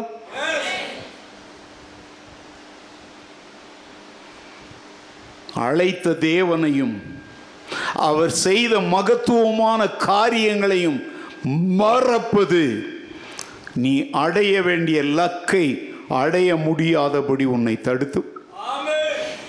நன்றி மறப்பது நன்றன்று. நம்மெல்லாம் ஜெபம் பண்ண உடனே ஒன்று சொல்கிறோம், என்ன சொல்லுங்கள்? என் ஆத்துமாவே பரிசுத்த நாமத்தை, என் ஆத்துமாவே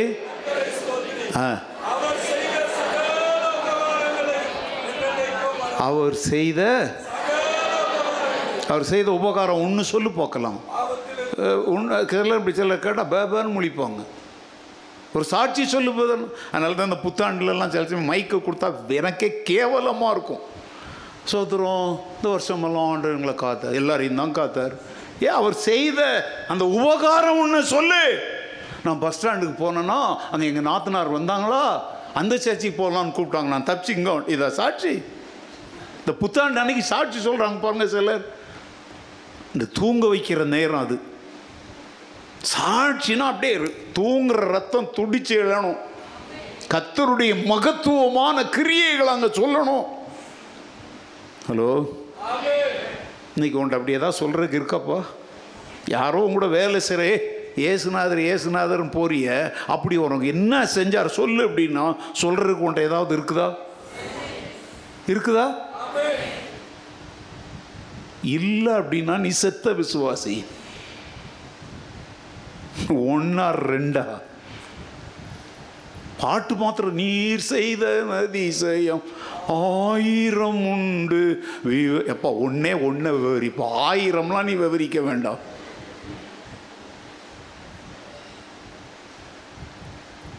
தூக்கினாரே, சேற்றி நின்றே, நிறுத்தினாரே கண்மாலை மேல். பாடுறோம். எந்த சேட்லேருந்து உன்னை தூக்குனாரு? என்ன பாவம்? பாருங்க, சாட்சி சொன்னான் அவன் மிரளணும்னா எனக்கு வேலை ஆ சொல்லுவான், என் சாமி கூட தான் எனக்கு வேலை கொடுத்துச்சு, எனக்கு வியாதி போச்சு. அவன் கூட சொல்லுவான், நான் மந்திரிச்சு தயிர் கட்டிக்கிட்டு எனக்கு சரியாயிடுச்சு. ஆனால் அவனால் சொல்ல முடியாத ஒரு சாட்சி என்ன தெரியுமா? நான் ஒரு பாவத்தின் அடிமைத்தனத்தில் சிக்குண்டு கிடந்தேன். என் தாய் தகப்ப எனக்கு சூடு போட்டாங்க, போலீஸ் என்னை ஜெயிலில் போட்டு அடித்து நொறுக்கணும், என்னை மாற்ற முடியலை, ஏசு என்னை மாற்றினார். இது சாட்சி. வேலை கிடைச்சது, வயிற்று வலி போனது, கார் வாங்கினது, வீடு வாங்கினது, அதான் உலகத்தில் எல்லாருக்கும் வருது. ஆனால் உலகத்தில் யாருக்குமே நடக்காத அற்புதம் இயேசுவை விசுவாசிக்கிற மக்களுக்கு நடக்குதே. ஹல்லேலூயா. உன் பாவங்கள் உனக்கு மன்னிக்கப்பட்டது, நீ சமாதானத்தோட போ சொன்னாரா? சொல்லலையா? நம்மளை உன் படுக்கையை எடுத்துக்கொண்டு நடன்னு சொன்னாரா? சொல்லலையா? ஹல்லேலூயா. சாட்சி சொல்லுங்கய்யா. நீ மத பிரசங்கெல்லாம் பண்ணாத. இனிமேல் இந்த தேசத்தில் சட்டம் போட்டு அவன் இயேசுவை சொல்லாதனாலும் இதை சொல்லாமல் இருக்க முடியாது. ஏன்னா இதை சொன்னா அவனை மிரண்டுருவான், சட்டம் போட்டவனே மிரண்டுருவான். ஏன்னா இந்த மாதிரி சாட்சி உலகத்தில் யாராலையும் சொல்ல முடியாது. குடி பழக்கத்தில் இருந்தப்பா உன்னை கொண்டு போய் மது போதையை மாற்ற அந்த சென்டரில் விட்டாங்க. நீ அங்கேருந்து ராத்திரியில் எறும்பி குடிச்சு ஓடி அந்த திருப்பி குடிக்காரனா அலையிற. ஞாயிற்றுக்கிழமை பிரசங்கத்தை கேட்ட, இயேசுவின் வார்த்தை உன்னோடு பேசிச்சு, குடிங்கிற ஞாபகமே இல்லாமல் சந்தோஷமாக வாழ்கிற. ஹல்லேலூயா. பாவ சேற்றில் வீழ்ந்த என்னை அவர் தூக்கி எடுத்தார், நாற்றமெல்லாம் ஜீவ ரத்தம் கொண்டு மாற்றினார். நீ சொல்ற பத்தியா? இது சுவிசேஷம். இந்த சாட்சியை எந்த சட்டத்தாலும் மாற்ற முடியாது, தடுக்க முடியாது. அவர் செய்த நன்மைகள்ல பெரிய நன்மை என்ன தெரியுமா? பாவியாய் இருந்த என்னை பரிசுத்தமாய் மாற்றினாரே. இது யாராலையும் செய்ய முடியாதது. அல்லேலூயா. நீதிமொழிகள் இரு மூணாவது அதிகாரம் ஆறாவது வசனம் சொல்லுது, உன் வழிகளில் எல்லாம் அவரை நினைத்துக்கொள், அப்பொழுது அவர் உன் பாதைகளை என்ன செய்வார்? நினைச்சுக்கோ. வெறும் ஞாயிற்றுக்கிழமை காலையில் நினைக்காத, வழிகள் எல்லாம் இருபத்தி நாலு மணி நேரமும் அவர் செய்ததை நினைச்சுக்கிட்டே இரு. நன்றி கேட்டவங்கள இருக்கக்கூடாதுங்க. சாராளுக்கு அடிமை பெண் ஒருத்தி இருந்த அவ பேர் ஆகார். எகிப்து தேசத்தை சேர்ந்தவ. அவன் மூலமாவது தனக்கு சந்ததி வரட்டும்னு ஆபிரகாமுக்கு அவளை பிடிச்சி கொடுக்குறா. அவங்களுக்கு ஒரு மகன் பிறக்கிறான். அவன் பேர் தான் என்ன பேர்? இஸ்மவேல். அவன் வளர்ந்து பெரியவன் ஆன உடனே இவன் என்ன பண்ணுறான்னா தன் எஜமாட்டியவே அற்பமாக நினைக்கிறான். சாராளுக்கு கோபம் வந்து ஓடி போடின்னு துரத்தி விட்டுறான். பாரு, நீ அடிமை. அந்த எஜமாட்டி ஓ மூலமாவது புத்திரப்பாக்கியம் கிடைக்கட்டும்னு உனக்கு ஒரு பெரிய மேன்மையை தந்திருக்கிறா. ஆனால் நீ நன்றி கேட்டவளா இப்போ அவளையே என்ன செய்கிற?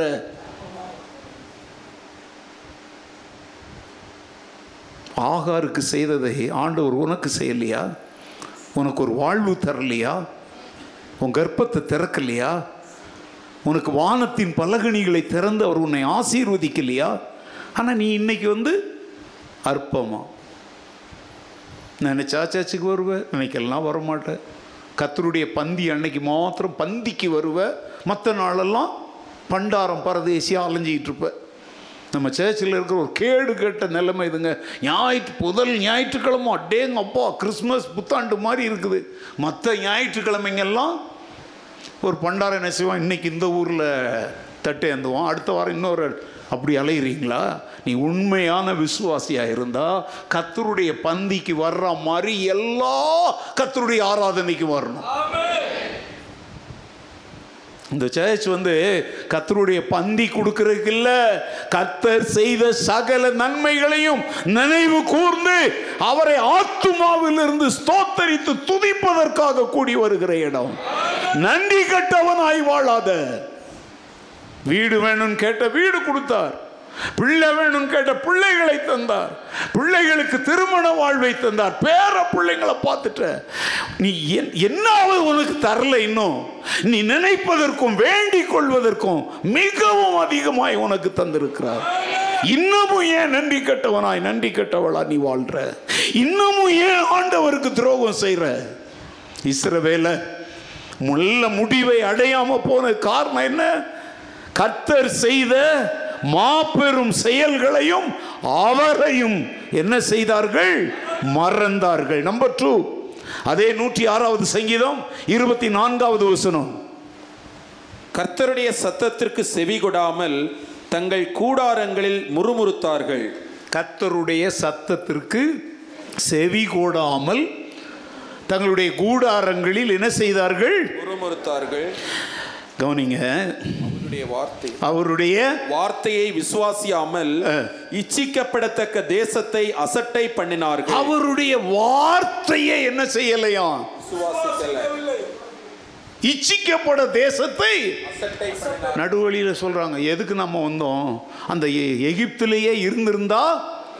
ஆனா கானானை பற்றி அங்கே என்ன சொல்லுது? இச்சிக்கப்பட, அதாவது பார்த்தோன்னே எவனும் அது மேலே அப்படியே விழுந்துருவோம். அப்படிப்பட்ட தேசத்திற்கு, பாலும் தேனும் ஓடுகிற தேசத்திற்கு ஆண்டவர் கொண்டு போகிறாருங்க.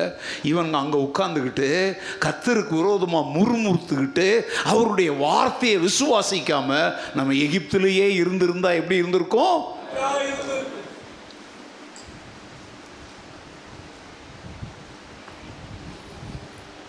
தேவனுடைய வார்த்தையை விசுவாசியாமல் அசட்டை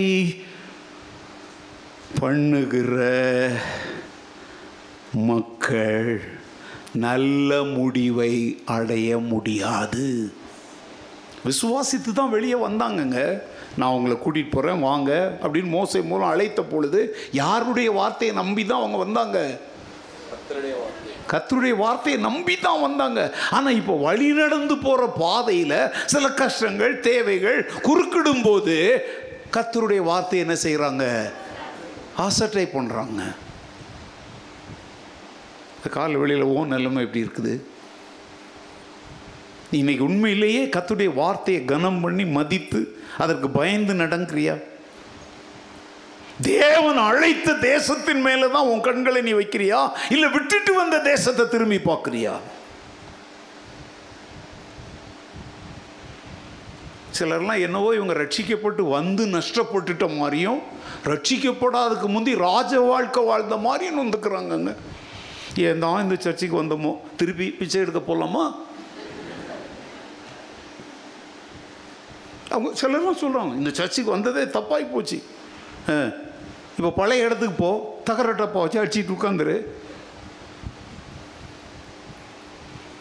தேவனுடைய வார்த்தையை நீ சந்தேகப்படுறியா? அவிசுவாசம் கொள்றியா? தேவனுடைய வார்த்தையின் மேல் நீ அவிசுவாசம் கொண்டால், அதை அசட்டை பண்ணினால், நீ நல்லாவே துவங்கி இருந்தாலும் நல்ல முடிவை என்ன செய்ய முடியாது, அடைய முடியாது. வேகமாக போடுறேன். எபிரேயர் மூணு பன்னெண்டை எழுதிக்கோங்க. எபிரேயர் மூணு பன்னெண்டு அவிசுவாசம் உள்ள பொல்லாத இருதயம் உங்களில் ஒருவனுக்குள்ளும் இராதபடிக்கு எப்படி இருங்க அப்படின்னா, நான் இதை பற்றி பேசுகிறேன். அவிசுவாசம்ங்கிற தலைப்பில் பேசும்போது இந்த வசனத்தை சொன்னேன். அவிசுவாசம் நம்முடைய இருதயத்தை என்னதாவா மாற்றிடும், பொல்லாத இருதயமாக மாற்றிடும். மூணாவது காரியம் சங்கீதம் நூற்றி ஆறு இருபத்தி ஐந்து, கர்த்தருடைய சத்தத்திற்கு செவி கொடாமல் தங்கள் கூடாரங்களில் முறுமுறுத்தார்கள். என்ன செய்தாங்களாம்? முறுமுறுத்தார்கள். சொல்லுங்க, எப்போ முறுமுறுப்பு வந்துச்சு? கர்த்தருடைய சத்தத்திற்கு அவங்க என்ன செய்யல. ஓகே, கர்த்தர் யார் மூலம் பேசுறாரு? மோசே மூலம் பேசுறார். இன்னைக்கு வந்து நிறைய பேர் முறுமுறுப்பு. இப்போ நான் இங்கே பேசிகிட்டு இருப்பேன், எங்கேயாவது மூலையில் உட்காந்து இருக்குன்னு எப்போ முடிப்பார், சிலருடைய வேலையை தான் எப்போ முடிப்பார். இவருக்கு என்ன இவர் சொல்லுவார், நீ முறுமுறுக்கிறியா, எங்கே உட்காந்துக்கிட்டு யாருக்கு விரோதமாக முறுமுறுக்கிற? நான் எப்போ சொல்கிறேங்க, நான் எழுதின ஒரு நாவலை பற்றி இங்கே பேசிகிட்டு இருக்கல, நீ போய் சேர வேண்டிய அந்த லக்கை குறித்து நான் பேசிகிட்டு இருக்கிறேன். மூலையில் உட்காந்து முறுமுறுத்த அப்படின்னா முடிவை நீ அடைய முடியாது. நீ தேவனுக்கு விரோதமாக முறுமுறுத்தா நீ கேட்கலாம், தேவனுக்கு விரோதமாலாம் முறுமுறுக்கலாம் சொல்கிறாங்க. தேவன் தந்த தேவனுடைய ஊழியக்காரனுக்கு விரோதமாக முறுமுறுத்தாலும் அது யாருக்கு விரோதமாக முறுமுறுக்கிறது தான். ஆ, இதெல்லாம் தெரிஞ்சுக்கோங்க.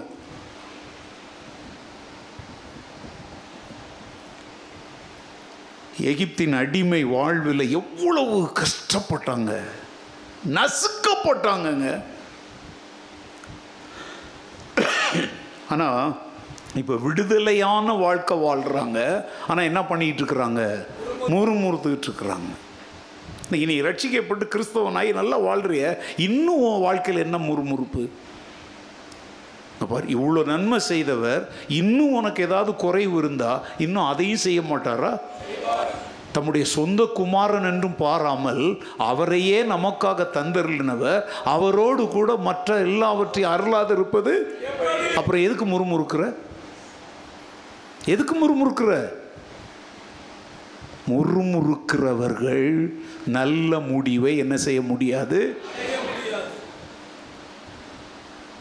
ஆதாமேவள் இன்னொரு வார்த்தையில் சொல்கிறதா இருந்தால் இந்த முறுமுறுத்ததுனால செவி கொடாமல்னு ஒரு வார்த்தை இருக்குது. அதுக்கு பேர் அர்த்தம் என்ன தெரியுமா? கீழ்ப்படியாமை. முறுமுறுப்பு வந்தாலே அங்கே என்ன இருக்காது? ஆதாமேவள் கீழ்ப்படியாமல் போனாங்க, தேவ மகிமையை இழந்தாங்க, தேவ பிரசன்னத்தை விட்டு என்ன செய்யப்பட்டாங்க, துரத்தப்பட்டாங்க.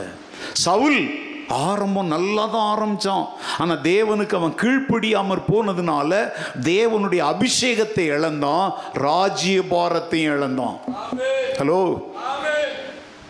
யோனா கீழ்ப்படியலை, நல்லவன் தான், ஆனால் கடலில் என்ன பண்ணிட்டாங்க, தூய் போட்டாங்க. இன்றைக்கி நீ கடலில் தச்சு தத்தளிச்சிட்டு கிடக்கிறியா, நீச்சல் அடிக்க தெரியாமல் முக்கிட்டு கிடக்கிறியா, வாழ்க்கை என்கிற கடல், வியாபாரம் என்கிற கடல், கடன் என்கிற கடல், வியாதி என்கிற கடல், மன சமாதானம் இல்லாமல் என்கிற கடல், குடும்ப பிரச்சனைங்கிற கடலில் தாங்கி தவிச்சிட்டு கிடக்கிறியா? வேற ஒன்றும் இல்லை, கீழ்ப்படியாததுனால அதில் போட்டிருக்காங்க.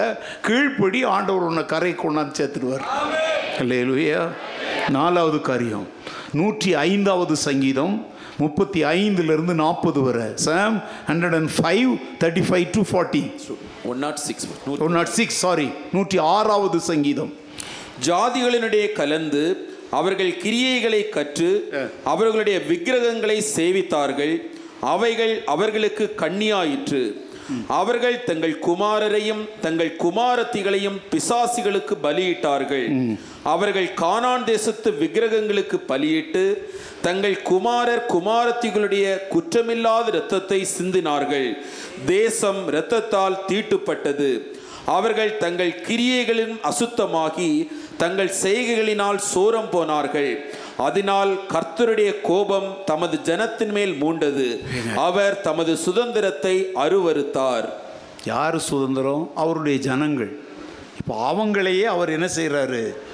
அருவருக்கிறார். ஏன் தெரியுமா? அவங்க என்ன செஞ்சாங்கன்னா, எந்த ஜாதிகளிடத்திலிருந்து அவங்கள பிரித்தெடுத்தாரோ அவங்க கூடயே போய் என்ன பண்ணுறாங்க? ஜாதின்னொடனே அந்த ஜாதி இருந்ததில்லை, இங்கே ஜாதிங்கிறது தெரியுமா? கர்த்தரை தேடுகிறவர்களுக்கும் கர்த்தரை தேடாதவர்கள் புறஜாதிகள், கர்த்தரை தேடுகிறவர்கள் பரிசுத்த ஜாதி, அவ்வளோதான். நீங்கள் ஜாதின்னொடனே கேஸ்ட்னு நினச்சிடாதீங்க. அவங்க கூட கலந்தாங்க, புறஜாதிகளுடைய கிரியைகளை கற்றுக்கொண்டாங்க, விக்கிரகங்களை சேவித்தாங்க. தேவன் கிருபையாக தந்த தங்கள் பிள்ளைகளை பிசாசுகளுக்கு என்ன செய்தாங்க? பலியிட்டாங்க. எவ்வளோ பயங்கரம் பாருங்க. இது ஒரு எவ்வளோ பெரிய பின்மாற்றத்தின் ஜீவியம்.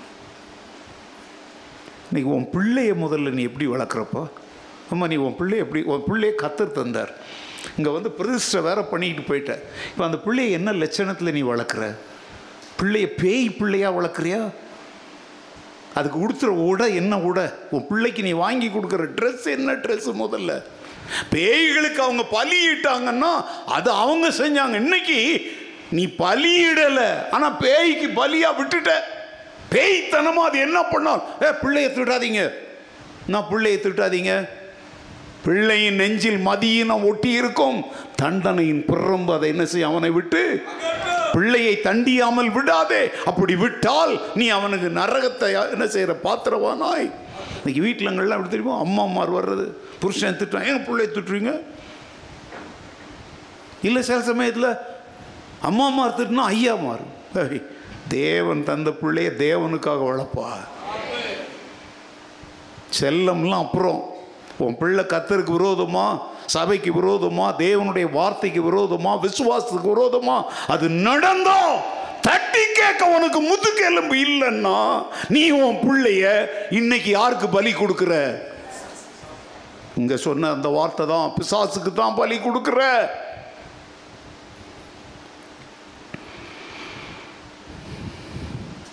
ஆண்டவர் அந்த ஜனங்களை தனக்கு சொந்தமாயிருக்கும்படி பரிசுத்த ஜனங்களாய் பிரித்தெடுத்தார்.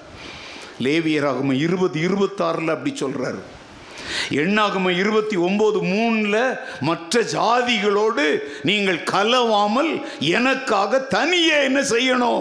வாசமாக இருக்கணும் அப்படிங்கிறார். ரெண்டு கொரிந்தியர் அஞ்சு பதினாலு டு பதினேழில் சொல்கிறாரு, அந்நிய நுகத்திலே அவிசுவாசிகளோடு என்ன செய்யாதீங்க, பிணைக்கப்படாதீங்க. இன்னைக்கு கல்யாணத்துக்கு மாப்பிள்ளை பார்க்கும்போது பொண்ணு பார்க்கும்போது படிச்சிருக்கணும், பணக்காரனாக இருக்கணும். ஆனால் அவன் விசுவாசியா, அதை பற்றிலாம் கவலை கிடையாது. ஆனால் இங்கே அழகாக ஆண்டவர் சொல்கிறார், இருளுக்கும் ஒளிக்கும் சம்பந்தம் ஏது? உரைக்கலைன்னா உரைக்கும்படி கேட்குறேன். அது எப்படியா இருளும் ஒளியும் ஒன்றா வாழ முடியும்? ஏன்? தேவனுக்கு பயந்த ஒரு ஏழை பையனுக்கு திருமணம் பண்ணி வை. உன்னை புழுதியிலும் குப்பையிலிருந்து உயர்த்தின தேவன் அந்த பையனையும் உயர்த்துவார். பணக்கார மாப்பிள்ள வேணும்னு பேய் பின்னால் அலைகிறவனையும் அவளையும் அலைகிறவளையும் பிடிச்சிட்டு வரிய மனம் திரும்ப மாட்ட நீ? இவ்வளோ கொடுமைகள் உன் கண்ணு முன்னால் நடந்துட்டு இருக்குது. அவன் விசுவாசத்துக்காக துடிக்க துடிக்க சாவுறான். உனக்கு ஆண்டவருக்காக வாழ முடியாதா? நீ சாவ வேண்டாம்ப்பா, ஆண்டவருக்காக வாழு. நாங்க சாவறோம். கிரிக்கெட் பேட்டால் அடிக்க வர்றோன்னா உங்களை அடிக்க விடாம நான் அடிய வாங்கிக்கிறேன். நீங்க கிறிஸ்துவுக்காக வாழுங்க, உங்க பிள்ளைங்களை கிறிஸ்துவுக்காக வாழுங்க.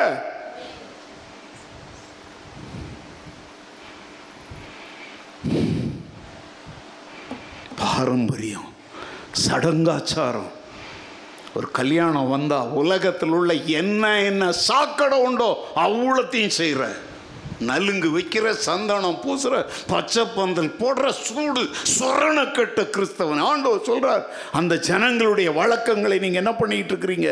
கற்றுக்கொண்டு இருக்கிறீங்க.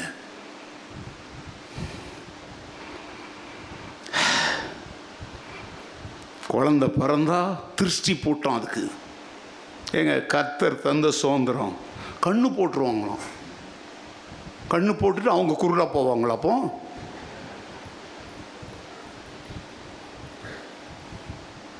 பிள்ளைக்கு இருமல் வரும், சளி பிடிக்கும்.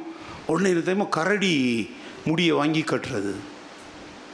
ஏன்? நீ பெற்ற தாய் தானே. ஓ முடியை கட் பண்ணி கட்டேன். கரடி முடியும். நான் என் கண்ணால் பார்த்தது சொல், இந்த பாகலூர் லேஅவுட்டில் பார்த்தது தாங்க சொல்கிறேன். நான் சும்மாலாம் எதையும் கற்பனையாலாம் நான் சொல்லவே மாட்டேன். கருப்பு கயிறு. த பிள்ளைய தந்தது யார்? கர்த்தர். இஸ்ரவேல் ஜனங்கள் அந்த அக்கிரமத்தை தான் பண்ணாங்க. ஒரு வசனம் நீங்கள் வாசிக்க வேண்டாம், எழுதிக்கோங்க. பைபிளில் அப்படி ஒரு வசனம் இருக்குது, நிறைய பேருக்கு தெரிகிறதில்ல. எரேமியா பத்தாவது அதிகாரம் ஒன்று ரெண்டு எழுதிக்கோங்க, ரொம்ப இம்பார்ட்டன்ட் வேர்ஸ். எரேமியா பத்து ஒன்று ரெண்டு. அங்கே என்ன சொல்லியிருக்கு தெரியுமா? அடுத்த வசனத்துக்கு கேளுக்கு, ரெண்டாவது வசனத்துக்கு வாப்பா. புறஜாதிகளுடைய மார்க்கத்தை கற்றுக்கொள்ளாதிருங்கள், வானத்தின் அடையாளங்களாலே புறஜாதிகள் கலங்குகிறார்களே என்று சொல்லி நீங்கள் அவைகளாலே. அவன் வானத்தை பார்ப்பான், ஆதிகேசவங்கிற பாம்பு ஒழுங்கிருச்சு. நீயும் அன்னைக்கு அமாவாசை அமாவாசை அன்னைக்கு இழுக்குது. அது அமாவாசை அன்னைக்கு மாத்திரம் இழுக்குது. உனக்கு தான் வலிப்பு எப்போதும் தான் இருக்குது. இப்படி தானே பண்ணுற, பிரசங்கம் பண்ணும்போதே உனக்கு இழுக்குது. அமாவாசை அவன் நம்புறாங்க, அவன் வானத்தின் அடையாளங்கள் அவன் நம்புறான். நீ அதை நம்பாதன்னு ஆண்டவர் சொல்றார். அங்க என்ன சொல்றார்? புறஜாதிகளுடைய மார்க்கத்தை கற்றுக்கொள்ளாத. நீ நீ கற்க வேண்டியது சத்தியம் ஒண்ணுதான். புறஜாதிகளுடைய மார்க்கம்னா என்ன? மாம மச்சான் அவன் அவன் போனவன் வந்தவன் நாயி நரியெல்லாம் சொல்லுத, அதுதான் புறஜாதிகளுடைய மார்க்கம்.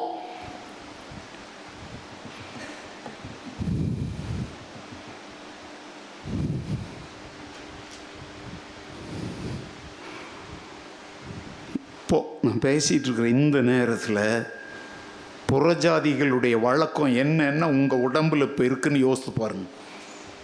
என்ன என்னத்தை இப்போ போட்டுக்கிட்டு உட்கார்ந்துருக்கிறீங்கன்னு யோசிப்பார்.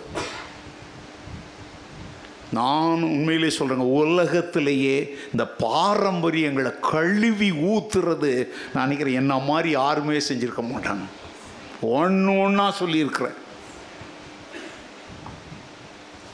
கல்யாணத்தில் இங்கே தாலி கட்டுறதே முதல்ல அதுவே ஒரு அடிமைத்தனம்தான். ஆனால் கட்டி தொலை அப்படின்னு விட்டா மறுநாள் காலில் பார்த்தா காதில் காலில் ரெண்டு வளையம், அடிமை சங்கிலி. இந்த சர்ச்சில் பச்சையாக நீ உண்மையான கிறிஸ்தவளாக இருந்தால் முதல்ல அதை கலத்தி போடு. அன்றைக்கி ஒரு பொண்ணை கேட்குறேன், உங்கள் வீட்டில் உங்கள் மாமியார் போட்டுக்கோன்னு சொன்னாங்களா? இல்லை. உன் புருஷன் சொன்னானா? இல்லை. அப்புறம் ஏன் போட்டிருக்கிற? ஊரில் போனால் எல்லாரும் கேட்குறாங்க. அப்போ நீ வந்து மாமியாருக்காக மாமனாருக்காக புருஷனுக்காக வாழல, ஊரம் என்ன சொல்லுவோம். நான் கேட்குறேன், மாமியாரே சொன்னாலும் போடாது. புருஷன் மனைவிங்கிறது இருதயத்தில் ஒருத்தருக்கு ஒருத்தர் உண்மையாக இருக்கிறிய, அதுதான் பந்தம். இன்றைக்கி கூட நம்ம சர்ச்சில் எத்தனை பெண்கள் இப்போ அந்த மெட்டிங்கிற அடிமைத்தனத்தை மாட்டிக்கிட்டு உட்கார்ந்துருக்குறாங்க. புறஜாதிகளுடைய மார்க்கம். ஹலோ, கஷ்டமான உபதேசம் தாங்க, வேறு வழி கிடையாது. இவ்வளோ கொடுமைகள் கர்த்தருடைய வருகை வாசல் இருக்க வந்ததுக்கு அப்புறமும் இன்னும் உங்களுக்கு நான் ஜால்ரா அடிச்சுக்கிட்டு இருந்தேன்னா இவ்வளோ பலவீனத்தின் மத்தியிலும் என்னை நிறுத்தி வச்சு ஆண்டவருக்கு நான் துரோகம் செய்கிறேன்னு அர்த்தம். நீ நல்ல கிறிஸ்தவளாக இருந்தா, நீ நல்ல கிறிஸ்தவனாக இருந்தா, சில ஆம்பளைங்கப்பா வளையல் என்ன வளையல், ரவுடியா நீ, பொறுக்கியா, சர்ச்சுக்குள்ளோ கேட்டா என்ன? நான் அது சும்மா கிடையாது. அந்த ஃப்ரெண்ட்ஷிப் என்ன ஃப்ரெண்ட்ஷிப் பாண்டு கிறிஸ்தவ பசங்க உள்ள பட்டனை திறந்து விட்டுட்டு ஒரு நாய் சங்க ஒரு ரவுடியாம், நானும் ரவுடி நானும் ரவுடி முகரே பாரு. உன் சரீரம் தேவனுடைய ஆலயம். பிரஜாதிகளுடைய மார்க்கத்தை கற்றுக்கொள்ளாதிருங்கள். தீபாவளி தீபாவளி பொட்டாசு, தீபாவளி சீட்டு, அதில் வேற இப்போ பிசாசு கிறிஸ்மஸ் சீட்டு கொண்டாந்துருக்கிறான். கிறிஸ்மஸ் சீட்டு, உனக்கு கிறிஸ்மஸ் சீட்டு போட்டால் தான் சோறு திம்ப, இல்லாட்ட பட்னி கிடப்பியா? இதெல்லாம் யாருடைய மார்க்கம்? ஜாக்கிரதையா இருங்க. கர்த்தருக்காக பரிசுத்தமாய் பிரித்தெடுக்கப்பட்ட வாழ்க்கை வாழணும். அல்லேலூயா. ஜெபம் பண்ணு, கர்த்தருடைய வசனத்தை நம்பு, மேலே போயிட்டே இருப்பேன். என் வசனத்துக்கு நடுங்குகிறவன் நான் என்ன செய்வேன்? நோக்கி பார்ப்பேன். ஆண்டவர் சொல்கிறார், நம்மளை நோக்கி பார்க்காம வேற யாருங்க அவர் பார்ப்பாரு? நம்மளை ஆசீர்வதிக்காம வேற யார் ஆசீர்வதிப்பார்? பிள்ளையின் அப்பம் பிள்ளைக்குரியது. நீ எவன் வழியும் கற்றுக்காத, கர்த்தருடைய வழியில் நட. கர்த்தருக்கு பயந்து அவர் வழிகளில் நடக்கிறவன் எவனோ அவன் பாக்கியவான். அல்லேலூயா. சரி, ரெண்டு காரியம் சொல்லி உங்களை வீட்டுக்கு அனுப்புகிறேன். இப்போ இது வந்து யார் வாழ்க்கையிலேருந்து நாலு காரியம் சொல்லியிருக்கிறேன்? இஸ்ரவேலர். இன்னும் ரெண்டே ரெண்டு காரியம். இப்போ பாருங்கள், லோத்து மனைவி, அவளை பற்றி ஏற்கனவே சொன்னேன். அவள் பயணத்தினுடைய முடிவை சரியாக அடைந்தாளா? இல்லை. ஏன்? திரும்பி பார்த்தா. பின் திரும்பி பார்க்கிற பின்மாற்ற ஜீவியம் உன் லக்கை அடையும்படி உன்னை விடாது. லூக்கா ஒன்பது அறுபத்தி ரெண்டுல சொல்றாரு, கலப்பையின் மேல் தன் கையை வைத்து பின்னிட்டு பார்க்கிற எவனும் தேவனுடைய ராஜ்யத்திற்கு என்ன உள்ளவன் அல்ல. கலப்பைனா கிறிஸ்தவ சீசத்துவன்றத பிடிச்சாச்சு. இனி என்ன செய்யக்கூடாது? புத்தர் அப்படி சொன்னார், அம்பேத்கர் அப்படி சொன்னார், யார் பெரியார் அப்படி சொன்னார், அண்ணா இப்படி சொன்னார். எப்பா அந்த கலப்பையெல்லாம் விட்டுட்டு ஏசுங்கிற கலப்பையை பிடிச்சாச்சு. ஹலோ, புரியுதா? எவனுக்கும் நம்ம விசில் அடிக்க மாட்டோம், எவனுக்கும் நம்ம ரசிகர் கிடையாது. நான் இயேசுவின் சீசன் என்கிற கலப்பையில் கை வச்சுட்டேன். பின்னோக்கே நான். அல்லேலூயா. ரெண்டு பேர் ரெண்டு இருபத்தி ரெண்டுல சொல்றார், நாய் தான் கக்குனதை தின்னவும் கழுவப்பட்ட பன்றி சேற்றிலே புரளவும் திரும்பினது போல, நம்மெல்லாம் நாய் தான் கக்குனதை சாப்பிட்ட மாதிரி செஞ்சதே செஞ்சிட்டு இருந்தோம். எத்தனை முறை கழுவுனாலும் திருப்பி திருப்பி அந்த பாவ சேற்றில விழுந்தோம். ஆனா கத்த நம்ம தூக்கி எடுத்துட்டார்ல, அதுக்கு திரும்பி போகாத, கூப்பிட்டாலும் போகாத, வற்புறுத்தினாலும் போகாத, அதனால உன்னை வேலைக்கு வச்சாலும் போகாத. ஏன்னா அது சாக்கடை, அது பன்றிகளுக்கும் நாய்களுக்கும் உரியது. நீ தேவனுடைய பரிசுத்த ஜனம். அல்லேலூயா. பிலிப்பியர் மூணு பதிமூணு பதினாலுல சொல்றார் பவுல், கிறிஸ்து அழைத்த பரம அழைப்பின் பந்தய பொருளுக்காக லக்கை நோக்கி ஆசையாய். அப்போ பின்திரும்பி பார்க்கிற பின்மாற்றத்துக்குள்ள போற யாரும் நல்ல முடிவை என்ன செய்ய முடியாது. கடைசி காரியம் அதே நான் சொன்னது தான். பத்து கன்னிகைகளில் ஐந்து கன்னிகைகள் கைவிடப்பட்டாங்க, பயணத்தின் முடிவை அவங்க அடையலை. ஏன் சொல்லுங்க? அவங்க விளக்கில் எண்ணெய் என்பது பரிசுத்த ஆவியானவருடைய நிறைவு, அவரால் வழிநடத்துப்பது ஒரு அடையாளம். அதாவது விளக்கு எரியணும்னா உள்ள என்ன இருக்கணும்? எண்ணெய் இருக்கணும். இப்ப நமக்கு எண்ணெயாய் இருப்பவர் பரிசுத்த ஆவியானவர். நீ இன்னைக்கு யாரால நடத்தப்படுற? பரிசுத்த ஆவியானவர் உனக்குள்ள வாசம் பண்றாரா? பாட்டு மாத்திரம் பாடுற எங்களுக்குள்ளே வாசம் செய்யும் பாட்டது, ஆனா உனக்குள்ள அவர் வாசம் பண்றாரா? இல்லை மனதும் மாமிசமும் உன்னை வழி நடத்துதா? எபேசியர் அஞ்சு பதினெட்டில் என்ன சொல்லியிருக்குது? நீங்கள் மதுபான வெறி கொள்ளாமல் ஆவியினாலே நிறைந்திருங்கள். ரோமர் பனிரெண்டு பதினொன்று சொல்லுது, ஆவியிலே அனலாயிருங்கள். எபேசியர் அஞ்சு பதினாலுல சொல்றாரு, தூங்குகிற நீ மரித்தோரை விட்டு எழுந்திரு, அப்பொழுது கிறிஸ்து உன்னை என்ன செய்வார்? பிரகாசிக்க பண்ணுவார். லூக்கா பதினொன்று முப்பத்தஞ்சுல சொல்றாரு, உன்னில் உள்ள வெளிச்சம் இருளாகாதபடி எப்படி இரு. வசனங்கள் எல்லாம் என்ன காட்டு தெரியுமாங்க?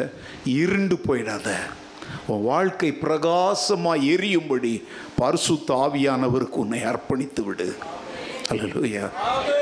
என்னை நடத்தும் பரிசுத்த ஆவியானவரே, எப்போதும் உம்முடைய அனல் உள்ளவனாய் நான் ஜீவிக்க கிருபை தாரும். சபையை பார்த்தாண்டு சொல்கிற, நீ அனலாயாவது குளிராயாவது இருந்தால் எப்படி இருந்திருக்கும், ஆனால் நீ அனலும் இல்லாமல் குளிரும் இல்லாமல் இருக்கிறதுனால உன்னை என் வாயிலிருந்து என்ன பண்ணிடுவேன் அப்படின்னு அர்த்தம். என்ன தெரியுமாங்க, உன் பேரை கூட என் வாயில் என்ன செய்ய மாட்டேன் அப்படின்னு அர்த்தம். இன்றைக்கி ஆவியின் அனலோடு தான் வாழ்கிறீங்களா? பரிசுத்த ஆவியானவர் உங்களுக்குள்ளே ஜீவிக்கிறாரா? பரிசுத்த ஆவியானவர் உங்களோட பேசுகிறாரா? பரிசுத்த ஆவியானவர் இதை செய், இதை செய்யாத, இதில் நட, இதில் நடக்காதன்னு சொல்கிறாரா? இல்லை அப்படின்னா நீ லக்க என்ன செய்ய முடியாது. ஸோ பரிசுத்த ஆவியினால் நிரம்பப்பட்டவர்களாய் அவரால் வழி நடத்தப்படுறதுக்கு பேர் தான் அந்த எண்ணெய். நீ ம மணவாட்டி தான், நீ கன்னிகை தான், நீ மணவாளனை சந்திக்க ஆயத்தமாக தான் இருக்கிற. எவ்ரி திங் நூற்றுக்கு தொண்ணூத்தொம்போது ஓகே, ஆனால் நீ யாரால் இன்னும் நடத்தப்படலை. அது மாத்திரம் நடத்தப்பட்டுட்டன்னா நீ இலக்கை அடைவாய். ஸோ ஆறு காரியங்களை சொல்லியிருக்கிறேன். வருகிற நாட்களில் இன்னும் திருச்சபைக்கு எச்சரிப்பான இந்த கடைசி கால உபதேசங்கள் பலவற்றை நாம் கற்றுக்கொள்ள இருக்கிறோம். எல்லாரும் எழுந்து ஆண்டவரே, இன்றைக்கு நாங்கள் கேட்ட நல்ல முடிவை அடைதல், ஃபினிஷிங் வெல், அதில் இஸ்ரவேல் மக்களோ, லோத்தின் மனைவியோ, ஐந்து கன்னிகைகளோ நல்ல முடிவை அடையல் ஆண்டவரே. அவர்களில் ஒருவனாக, ஒருத்தியாக, ஒரு குடும்பமாக, சபையாக நாங்கள் இருக்கக்கூடாது ஆண்டவரே. ஜோம் பண்ணுவோம். எல்லாரும் வாயை திறந்த, ஆண்டவரே இன்றைக்கு நீர் கொடுத்த எச்சரிப்பிற்காக, வழிநடத்துதலுக்காக உமக்கு நன்றி. இந்த சொல்லப்பட்ட இந்த ஆறு காரியங்களும் என் வாழ்க்கையில் இருக்குது ஆண்டவரே, இதிலிருந்து என்னை விடுவியும் ஆண்டவரை. பார்த்து கேளுங்க, இஸ்ரவேல் ஜனங்களுக்குள்ளே இருந்து அந்த கீழ்ப்படியாமை, எதிர்த்துதற்குதல், முறுமுறுப்பு, பிறருடைய வழியை பின்பற்றுதல் இன்னைக்கு என் வாழ்க்கையில் இருக்குது ஆண்டவரே. இதிலிருந்து நான் விடுதலை அடைய எனக்கு கிருபை தாரும். பின்மாற்ற வாழ்க்கை, ஆவியின் அனலற்ற வாழ்க்கையில் நான் இருக்கிறேன், என்னை மன்னியும் கிருபையுள்ள பிதாவே. நீர் உம்முடைய சபையை நேசிக்கிறீர். நீர் யாரை நேசிக்கிறீரோ அவர்களை கடிந்து கொண்டு சிட்சிக்கிறீர். தகப்பன் சிட்சியாத புத்திரன் உண்டோ என்று வேதம் சொல்லுகிறது. அகாப்பே திருச்சபை மக்களை பிள்ளைகளாக எண்ணி நீர் சிட்சித்து கொடுத்த போதனைகளுக்காக உமக்கு நன்றி. சொல்லப்பட்ட இந்த ஆறு காரியங்களில் ஒன்றிலும் நாங்கள் சிக்கிக்கொள்ளாமல் நல்ல போராட்டத்தை போராட, ஓட்டத்தை முடிக்க, விசுவாசத்தை காத்துக்கொள்ள எங்கள் எல்லாருக்கும் நீர் கிருபையும் இரக்கமும் கட்டளையிடுவீராக. கர்த்தருக்காக பிரித்தெடுக்கப்பட்ட வைராகியமுள்ள மக்களாய் நாங்கள் ஜீவிக்க கர்த்தர் எங்களுக்கு பலன் தாரும். அருமை இரட்சகர் இயேசு கிறிஸ்துவின் நாமத்தில் வேண்டிக் கொள்கிறோம் நல்ல பிதாவே. என் ஆத்துமாவே